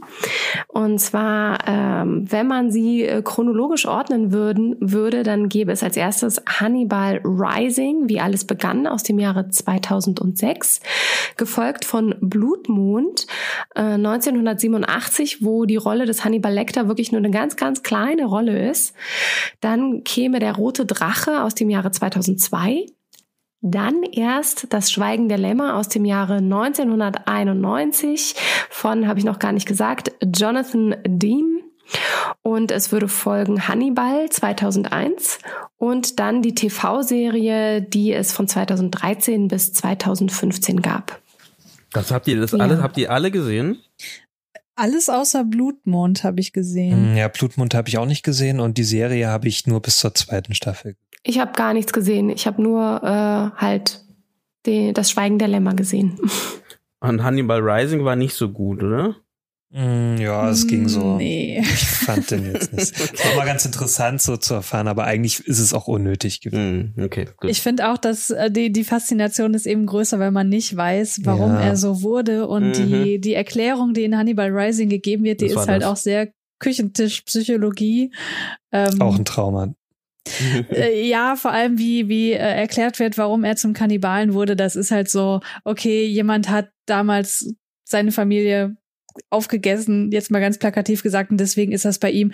Aber ah, das ist so, dass ich denke, ah, das, das hätte man irgendwie ähm, ein bisschen realitätsnah darstellen so können. Während ja. des Zweiten Weltkriegs gespielt. Ja, das, das hatte ganz viel mit mit äh, Zweiten Weltkrieg und Hass auf Nazis und so auch zu tun. Ja. ja, das ist ja das typische Darth Vader Phänomen wenn ich das so bezeichnen, betitulieren darf, dass man so ein bisschen die, das, den Mythos zerstört, äh, indem man halt mhm. äh, die Vergangenheit zeigt halt, ne? Ja, ja, ja genau. genau. Ja. Das Äh, tatsächlich finde ich, von den Filmen, die wir heute besprochen haben, ist das mh, mm, eigentlich so die, die bilderbuchartigste Beschreibung einer Persönlichkeit, die eine psychische Störung hat, hier in diesem Fall eben einer psychopathischen Persönlichkeit. Und ich glaube, die Darstellung des Hannibal Lecter hier durch Anthony Hopkins hat in der so gesamten Gesellschaft das vorherrschende Bild des hochintelligenten, empathielosen Psychopathen total stark geprägt. Ähm, ich weiß nicht, wie es euch geht, aber wenn man so an, an Psychopathen denkt, ist, glaube ich, also Psychopathen in Filmen, ist er so eine der ersten Personen, an die man so denkt. Ja. ist schon krass, was er da abgeliefert hat. Oder äh, nicht nur er, auch sie, also als äh, Gegenpart. Und äh, ja, dieses. Warum, ich ich habe den Film leider nur äh, vor längerem gesehen und jetzt gar nicht mehr, also wirklich längerem, also so ein Jahr her oder zwei, nee, noch länger. Wie kam es, dass sie ihn zugewiesen bekommt? Warum ist er unabdingbar für das Ganze? Weil ich verstehe nicht, warum sie, also ich habe es nicht mehr ganz parat, warum sie nicht einen anderen Psychologen nehmen. Also ich glaube, das liegt daran, dass er sich eben besonders gut in die ähm, in die die Killer so reinversetzen kann. Also dadurch, dass er zum einen selber Psychiater ist, aber eben auch äh, selber ein Serienmörder. Mm, okay. Und das war, glaube ich, ähm, so der Selling Point, die wo also weshalb er da überhaupt eingespannt wurde, weil die sind ja, glaube ich, am Anfang schon relativ lange auf der Suche nach Buffalo Bill und kommen mm. da nicht so mhm. richtig weiter. Ich glaube, das war, wenn ich mich recht erinnere, da. Genau, also er ist so die letzte die letzte Chance.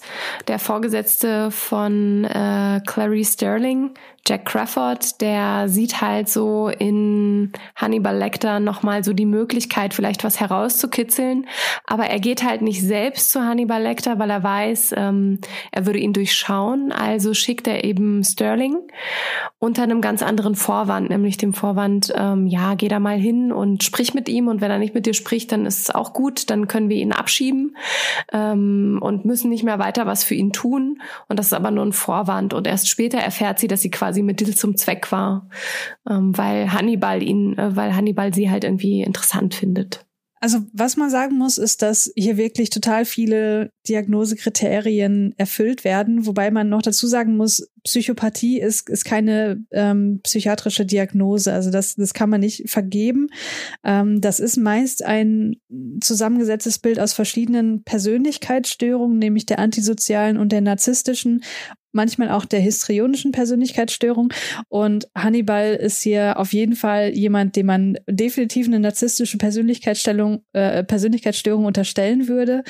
Ähm, der hat halt so ein grandioses Gefühl der eigenen Wichtigkeit. Also der weiß ganz genau, was er leisten kann, wie intelligent er ist. Ähm, der glaubt von sich selbst besonders oder einzigartig zu sein und will eben auch nur mit Personen zu tun haben, die er als ebenso, also als fast ebenbürtig ansieht. Ich glaube, als richtig ebenbürtig sieht er niemanden so richtig an. Ähm, er verlangt nach übermäßiger Bewunderung, hat auch so ein Anspruchsdenken, der ist ausbeuterisch in zwischenmenschlichen Beziehungen und halt auch, ähm, ja, ist durch so einen Mangel an Empathie ausgezeichnet. Und das sind alles so, also das erfüllt er wirklich so 100 Prozent. Und deswegen finde ich das eine richtig gute Darstellung in der narzisstischen Persönlichkeit. Mit der kleinen Einschränkung, dass, ähm, und das haben wir in unserer Folge zu American Psycho auch schon gesagt, da haben wir im Grunde auch die Psychopathie behandelt, dass die narzisstische Persönlichkeitsstörung meistens dazu dient oder oft dazu dient, ein sehr fragiles Selbstbild so zu, zu kompensieren, zu überdecken. Und ich finde, das kommt bei Hannibal nicht raus. Also dem würde ich wirklich abnehmen, dass er von sich selber wirklich total überzeugt ist, dass er so toll ist und ähm, da auch kein wirklich äh, fragiles Selbstbild dahinter steckt. Aber ansonsten finde ich, ist das richtig gut dargestellt. Wie geht euch das?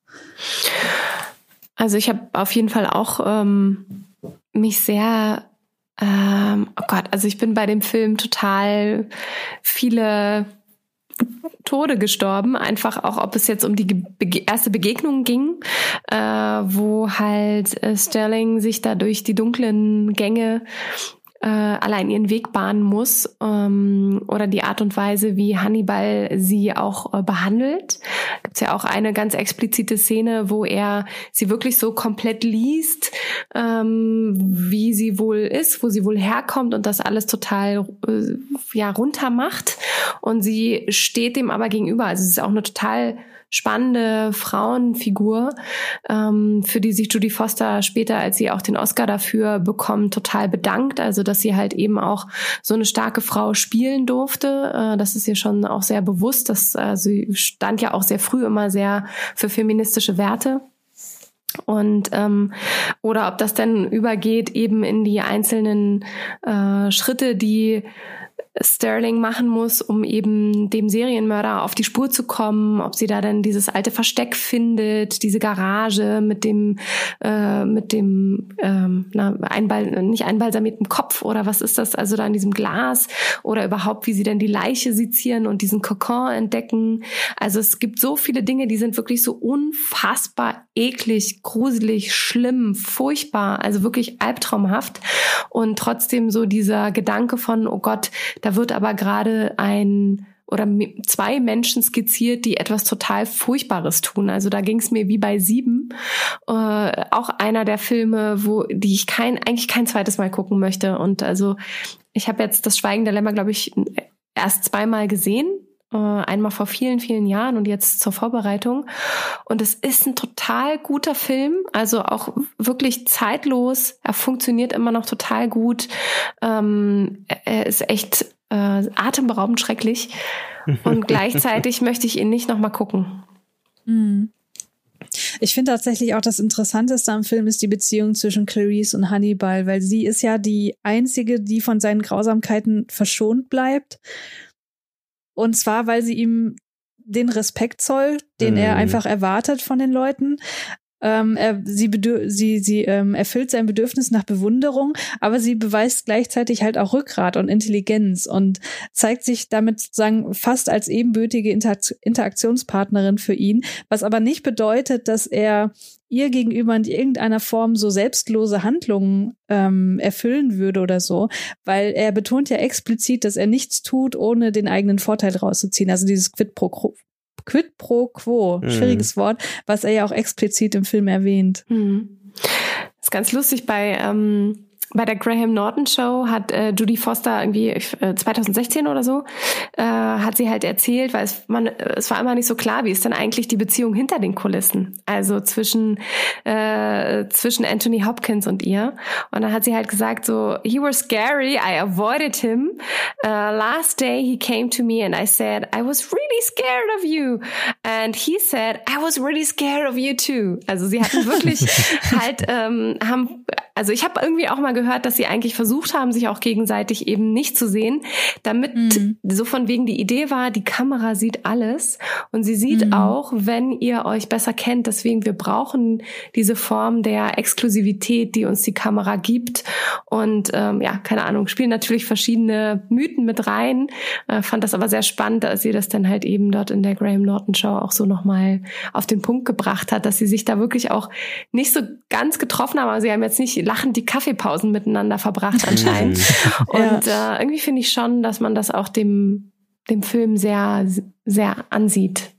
Also ich habe ja, ich, also ich habe den ja auch leider erst, wie gesagt, vor längerem erst äh, wieder gesehen und gehabt und ähm, ich muss auch sagen, so wie Susanne sagte, ähm, dieses äh, schaurige ähm, empfinde ich genauso. Also sogar mehr als bei sieben, ganz ehrlich gesagt. Sieben habe ich nämlich vor kurzem nochmal auch wieder wiederholt und genauso guter Film, also auch nicht genau kann man nicht sagen, aber äh, ähnlich guter Film. Ähm, aber ich finde den noch so dieses unterschwellige, schaurige, was da die ganze Zeit mitschwingt, auch eben durch den Anthony Hopkins Charakter oder Hannibal, finde ich halt noch mal viel krasser irgendwie, wenn man es jetzt mal im Vergleich zieht. Julius, wie ging's dir mit dem Film? Hm, ja, ich habe den leider jetzt nicht mehr so gut im Kopf. Also ich habe den auch vor paar Jahren geschaut, das letzte Mal.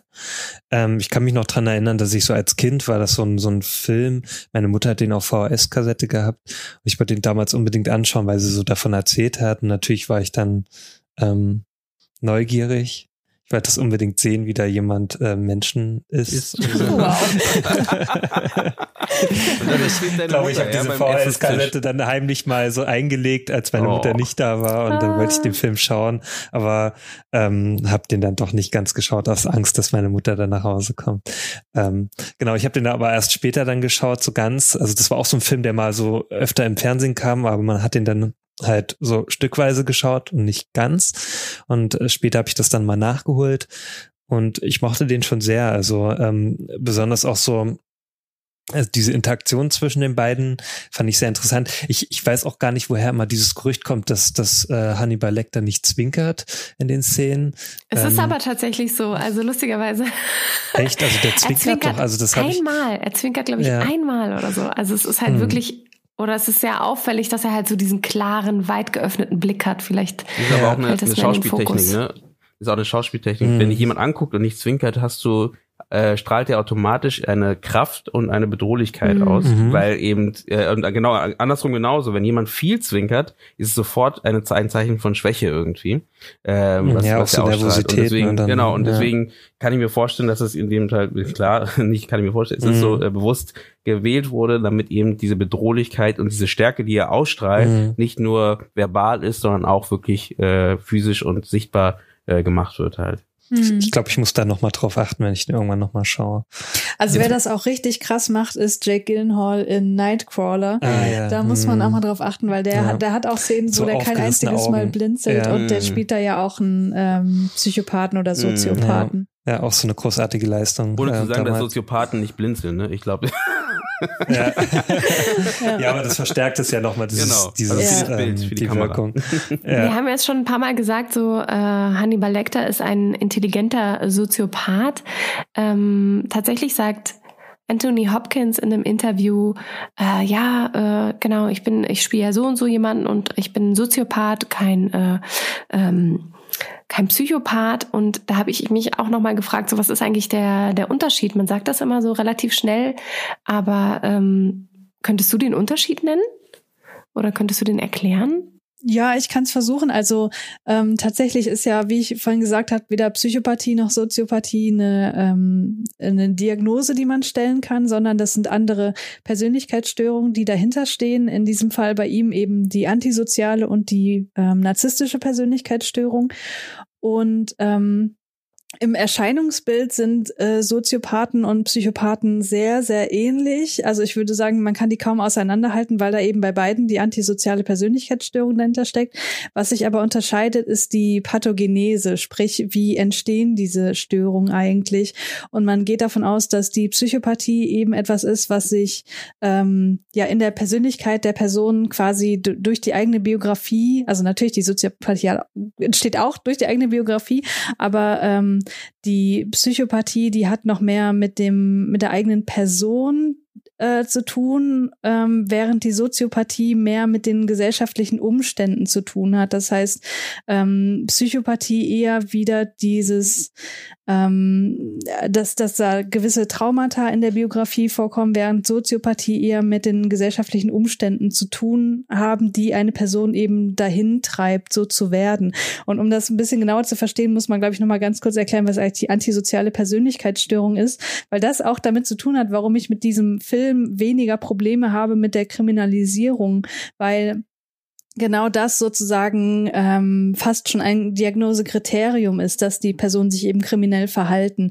Ähm, sprich, die antisoziale Persönlichkeitsstörung ist eigentlich von allen Störungen, von allen psychischen Störungen, die es so gibt, die, die am negativsten gezeichnet ist. Also das sind eben Personen, die zeichnen sich aus durch ein Versagen, sich in Bezug auf gesetzmäßiges Verhalten gesellschaftlichen Normen anzupassen. Also die, die legen oft Verhalten an den Tag, wofür sie eben auch äh, mit dem Gesetz in Konflikt kommen, äh, wofür sie auch festgenommen werden könnten.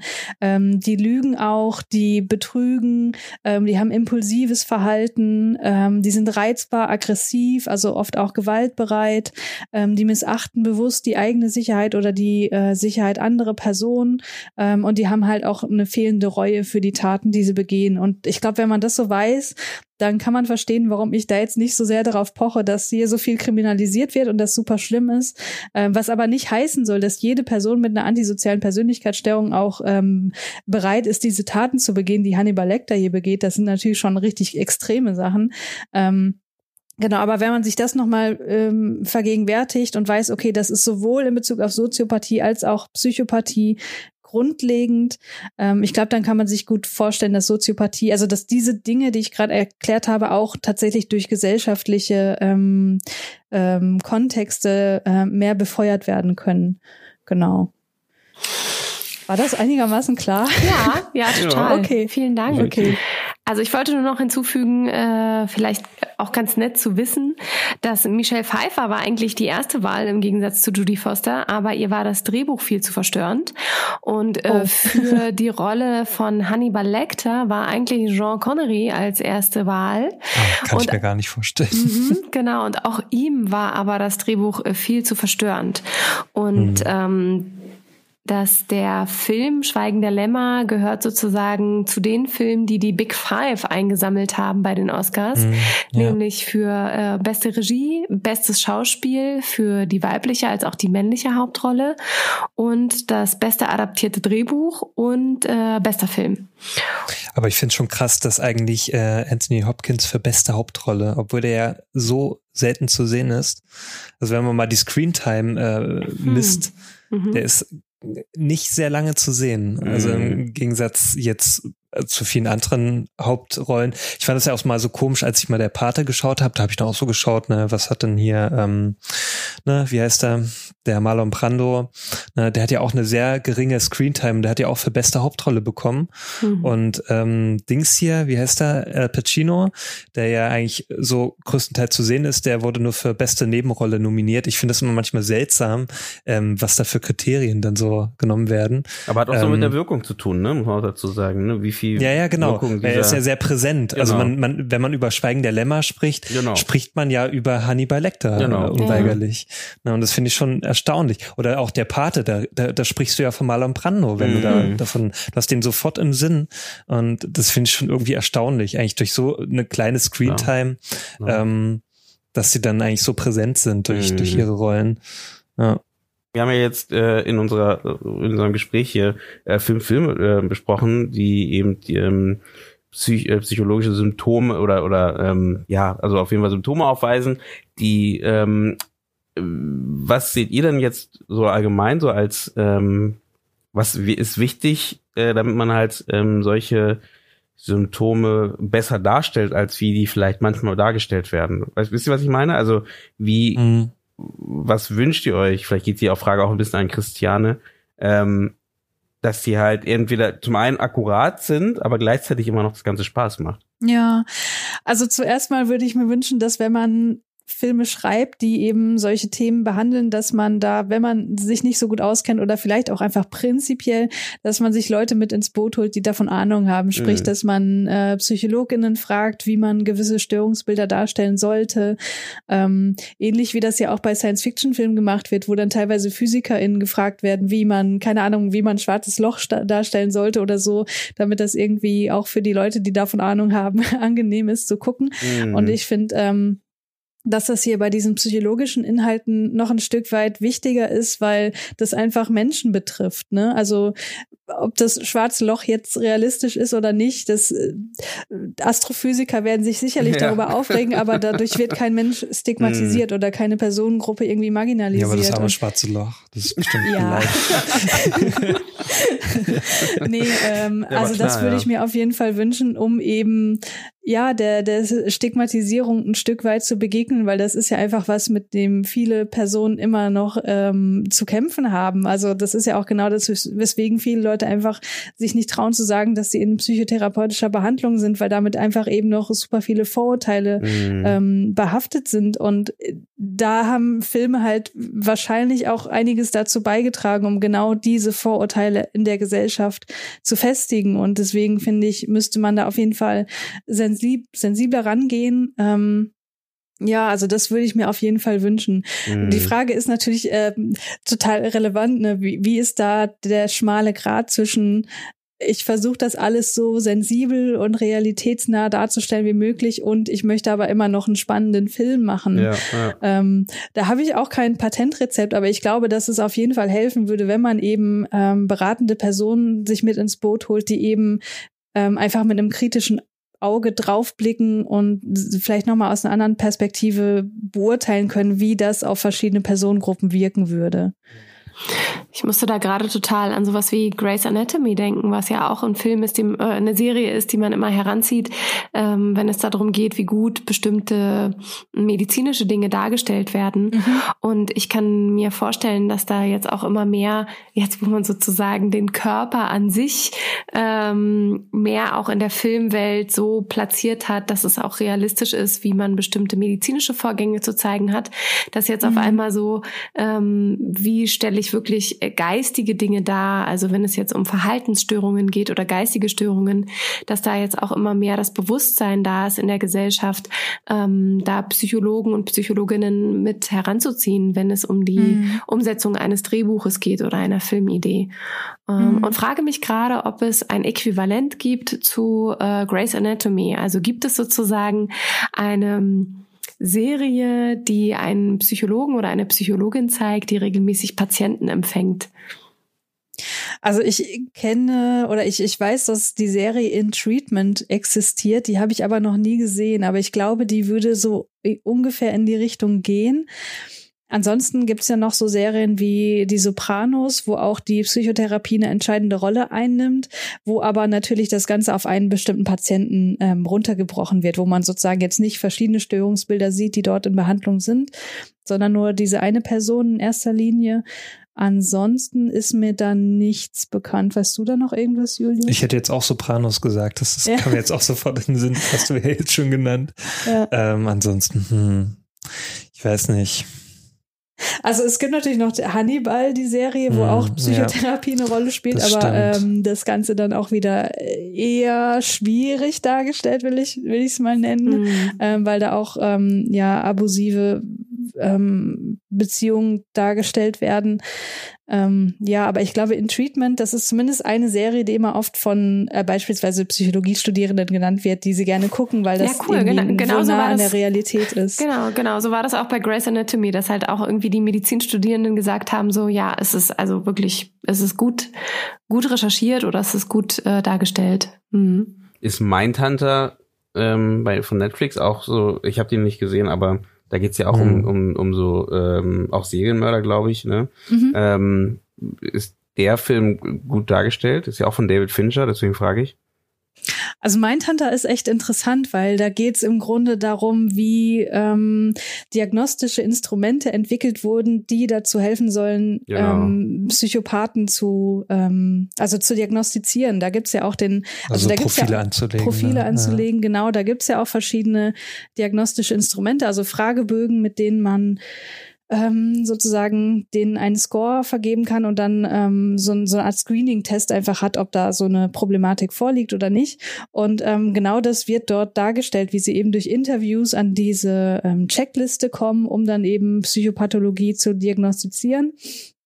Ähm, das finde ich äh, extrem interessant und ähm, ich weiß nicht, also ich, das basiert ja auf, auf realen mhm. Geschichten, mhm. auf realen Interviews und so weiter, ähm, die, soweit ich weiß, ohne dass ich mich damit wirklich intensiv auseinandergesetzt habe, auch wirklich dazu geführt haben, dass wir heutzutage diese Instrumente haben. Deswegen finde ich die Serie extrem interessant, ja. Ja, also die kann man auch nur empfehlen. Ja, okay, die ist cool. richtig gut. Cool. Also ich muss dazu sagen, es hat auch Charlize Theron mitproduziert, nicht nur David Fincher. Man redet immer nur von David Fincher. ah, okay. Aber ich glaube, hat, hat nicht David Fincher sogar ein paar Folgen inszeniert? Ja, ich glaube auch. Ich glaube schon. Mhm. Ja. Genau. Genauso wie bei House of Cards, so glaube ich, die ersten Folgen und dann mhm. hat es jemand anderes gemacht. So vorgeben. mhm. Sehr gut. Man sieht das auch, man sieht das schon so an, an den Color Grading und so, mm. dass es David Fincher Stimmt, ist, ja, finde ich. Ja. Also sieht fast genauso aus wie House of Cards, so, ist auch sehr entsättigt. Ja. Der Mann weiß, was er ja, kann. Ja, aber Eugene, vielleicht an, an, dich als Filmemacher noch die Frage, ähm, nimmst du denn irgendwas mit aus, aus unserem Gespräch, aus den Filmen, die wir heute besprochen werden, für deine eigene Arbeit? Ja, also ich finde halt, äh, was ich mitnehme, auf jeden Fall auch, dass man eben äh, erst das, was du gerade zuletzt drüber gesagt hast, mit äh, die nochmal Leute mit reinholen ins Boot, die das Ganze kritisch be, äh, begutachten und auch dort nochmal ihre Meinung mit reinholen. Ich meine, das macht man ja, versucht man sowieso immer zu machen, aber mhm. ähm, da nochmal so einen Fokus drauf zu legen, ist recht, wenn es um das Thema eben psychische Störung geht, weil ähm, wie gerade Susanne sagte, ich glaube, vielleicht manchmal vergisst man es so ein bisschen, dass man das ja in anderen Bereichen auch mal, ich glaube, das hast du auch gesagt, Christiane, dass man, wenn du irgendwie äh, Science Fiction machst, dass du da Leute reinholst, aber bei psychischen Störungen dann doch vielleicht dann doch eher auf diesen Entertainment-Faktor achtest und denkst so, ja, äh, Hauptsache es ist schön äh, actionreich, äh, schön blutig oder wie auch immer ähm, und mhm. vergisst vielleicht so ein bisschen zu sagen, hey, äh, das ist immer noch ähm, eine, eine Gruppe von Menschen, äh, die äh, da auch noch mit einbezogen werden und die dann falsch darzustellen. Und wie gesagt, ich hatte mir bei Psycho so ein bisschen gedacht, das meine ich ja, da die Verbindung zum weißen Hai trotzdem irgendwie gezogen. Natürlich ist es nicht, aber ich denke schon, es kann schon Menschen auch dazu führen, äh, Leute noch mehr ins Abseits zu schieben, wenn sie halt äh, mhm. äh, denken, okay, jemand mit so einer, äh, jemand, der so ist, ist komisch und deswegen sorge ich, äh, entferne ich mich von dieser Person. Deswegen ist, glaube ich, da, wie ja. du sagtest, besonders wichtig, auch nochmal dort ähm, Profis mit mit reinzuholen, die das Ganze nochmal anschauen und dann halt versuchen, da die Mitte zu finden, dass es halt nicht zu sehr in die eine Richtung geht, aber auch nicht äh, vollkommen die andere Richtung vergisst halt. Und das mhm. nehme ich auf jeden Fall mit. Ähm, und äh, ich mir fiel gerade was ein, was ich noch sagen wollte, was ich mitnehme, ich habe es wieder vergessen. Ähm, äh, äh, äh, äh. Hm, ich hab's vergessen. Ähm, nee, aber auf jeden Fall, da, äh, da, auf das würde ich auf jeden Fall jetzt beim, bei nächsten Projekten auf jeden Fall achten. Und ach so stimmt, dass man das Ganze, äh, dass man äh, psych psychische Störungen auch, glaube ich, nicht mag mag äh, marginalisieren sollte. Ne? Mhm. Und äh, ich glaube, das ist auch so, was der Film ja schaffen kann. Ähm, mhm. Und äh, so damit spielen kann, dass man halt ähm, das nicht als was Einfaches sieht, aber trotzdem eben auch die Schwierigkeit für die Person vielleicht auch damit auch darstellen kann. Ist ganz einfach gesagt, es ist sehr grob, aber ähm, und das sollte man, glaube ich, mehr beachten bei den bei den Projekten, die man halt macht halt. Und ja, das nehme ich so für mich mit. Also Eugene, ich stimme dir zu, das mitzunehmen, sich immer Beratung von außen zu holen, sich die Experten und Expertinnen aus dem Alltag zu holen, aus den Bereichen, von den Welten, die ich erzählen möchte als Filmschaffende und gleichzeitig auch dem Film ähm, dem Film das Recht vorzubehalten, Fantasie und Realität zu vermischen. Also auch eine neue Welt öffnen zu dürfen, die nicht ganz der Realität entspricht. Also das, was vorhin auch Christiane so ein bisschen gesagt hat vom Flickenteppich bei Fight Club. Also äh, wenn ich jetzt sozusagen die Filme ranken müsste, dann wäre Fight Club auf jeden Fall sehr, sehr weit oben. Und das natürlich in erster Linie auch aufgrund ähm, der cineastischen Art der Inszenierung, dass dann natürlich auf einmal der Inhalt so ein bisschen in den Hintergrund rückt und sozusagen die Exaktheit oder die Richtigkeit, aber deswegen ist kein kein weniger weniger fulminanter Film wird. Also dass man einerseits mm, natürlich mehr sich wirklich die Experten aus dem Alltag ranholt und andererseits aber auch offen ist für das, was das Medium Film hergibt ich glaube, da merkt man wieder, das ist wieder der Austausch, ne? dass man halt eben, äh, auch wenn es schon geschrieben ist, es geht jetzt nicht darum, dass man jetzt sagt, okay, das muss jetzt so sein und nicht anders, sondern dass man da in Austausch geht und wenigstens sogar als Filmschaffende, glaube ich, auch weiß, mit was man da spielt. Ne? Und äh, dass man dann darauf halt äh, eingehen kann, sogar vielleicht am Ende. Und ich glaube, das ist wichtig, dass man da eben, wie gesagt, die das schafft. Und dann hat man die Möglichkeit auch irgendwie, genau wie du sagst, Susanne, ähm, eben vielleicht noch einen draufzulegen und zu sagen, äh, wir zeigen das, was man halt sonst nicht sieht. Ne? Und äh, was nicht besprochen wird. Und das kann der Film und das sollte der Film auch machen dürfen und können. Ja, mhm. und das kann der Film ja auch auf sehr kreative Art und Weise. Also ähm, eine Sache, so eine Filmtrope, wo ich wirklich total überdrüssig bin, ist das, was wir jetzt schon mehr, mehrfach hatten, dass irgendwie am Ende rauskommt, okay, es war irgendwie eine andere Persönlichkeit der Person so und die hat irgendwelche Morde begangen oder so, keine Ahnung. Also das möchte ich wirklich nicht mehr sehen. Ich würde mir mehr wünschen, dass man vielleicht solche Inhalte eher metaphorisch behandelt. Ich weiß nicht, ob ihr den Film Border kennt. Ich weiß nicht, von wem ja. der ist. Ähm, der nicht. ja, ähm, also den man der, der fast schon märchenhaft mhm. ist in seiner Darstellung, wo man super viel reininterpretieren kann, wo man jetzt nicht nur psychische Störungen oder so oder Phänomene reininterpretieren kann, sondern eben auch andere ähm, Besonderheiten von Personen. Ich versuche mir mich so vage wie möglich auszudrücken, um mir niemand zu spoilern, weil das, das sollte man einfach nicht verraten, worum es da geht. Ähm, also sowas würde ich mir tatsächlich eher wünschen, dass man ähm, eher durch, durch metaphorische Inhalte versucht äh, zu vermitteln, wie es sich anfühlt, gewisse psychische Störungen zu haben. Das würde ich mir, glaube ich, wünschen. Wobei ich da ja, und da würde ich kurz noch mal eingreifen wollen, Fight Club genau eigentlich auch so metaphorisch finde. Also ich würde sogar so weit gehen und sagen, dass das, was wir die ganze Zeit sehen, ist ein innerer Kampf. Was auch noch ganz gut war, um, wenn wir schon hier bei Skandinavien sind, Thelma fand ich da auch ganz gut so gelungen. Ja. Also der auch so sehr metaphorisch war und auch da, ja, eigentlich sowas in der Richtung gezeigt hat. Wie heißt der? Psychenstörung. Äh, Thelma, also T-H-E-L-M-A, also ah. wie Selma im Englischen. Genau, der Nur, ist Das auch ist halt super. ein norwegischer Film, deswegen Thelma. Mhm. Ist der nicht auch von, wie heißt der? Ähm, Joachim Trier. Joachim Trier, genau. Mhm. Ich hatte jetzt Johannes im Kopf und wusste, das ist er nicht. Ja, ja. ja, cool. Auf Damit sind wir gefühlt am Ende, oder? Ja, wir haben neue ja, Inspirationen, genau, für Filme, die wir jetzt noch schauen können. Gerade jetzt in dieser, ja, der Herbst ist ja doch auch immer eine ein bisschen mulmige Zeit. Man zieht sich zurück, alles wird ein bisschen kälter und nässer, ein bisschen Grusel darf sein und auch ähm, der Horror oder der Thrill oder eben auch das Dark Drama findet sich jetzt wahrscheinlich umso besser in unser Wohnzimmer ein. Also eine beste Zeit, um all die genannten Filme, über die wir gesprochen haben, anzuschauen oder auch die Tipps, die ihr gerade noch gegeben habt. Ja, vielen Dank für das tolle Schlusswort.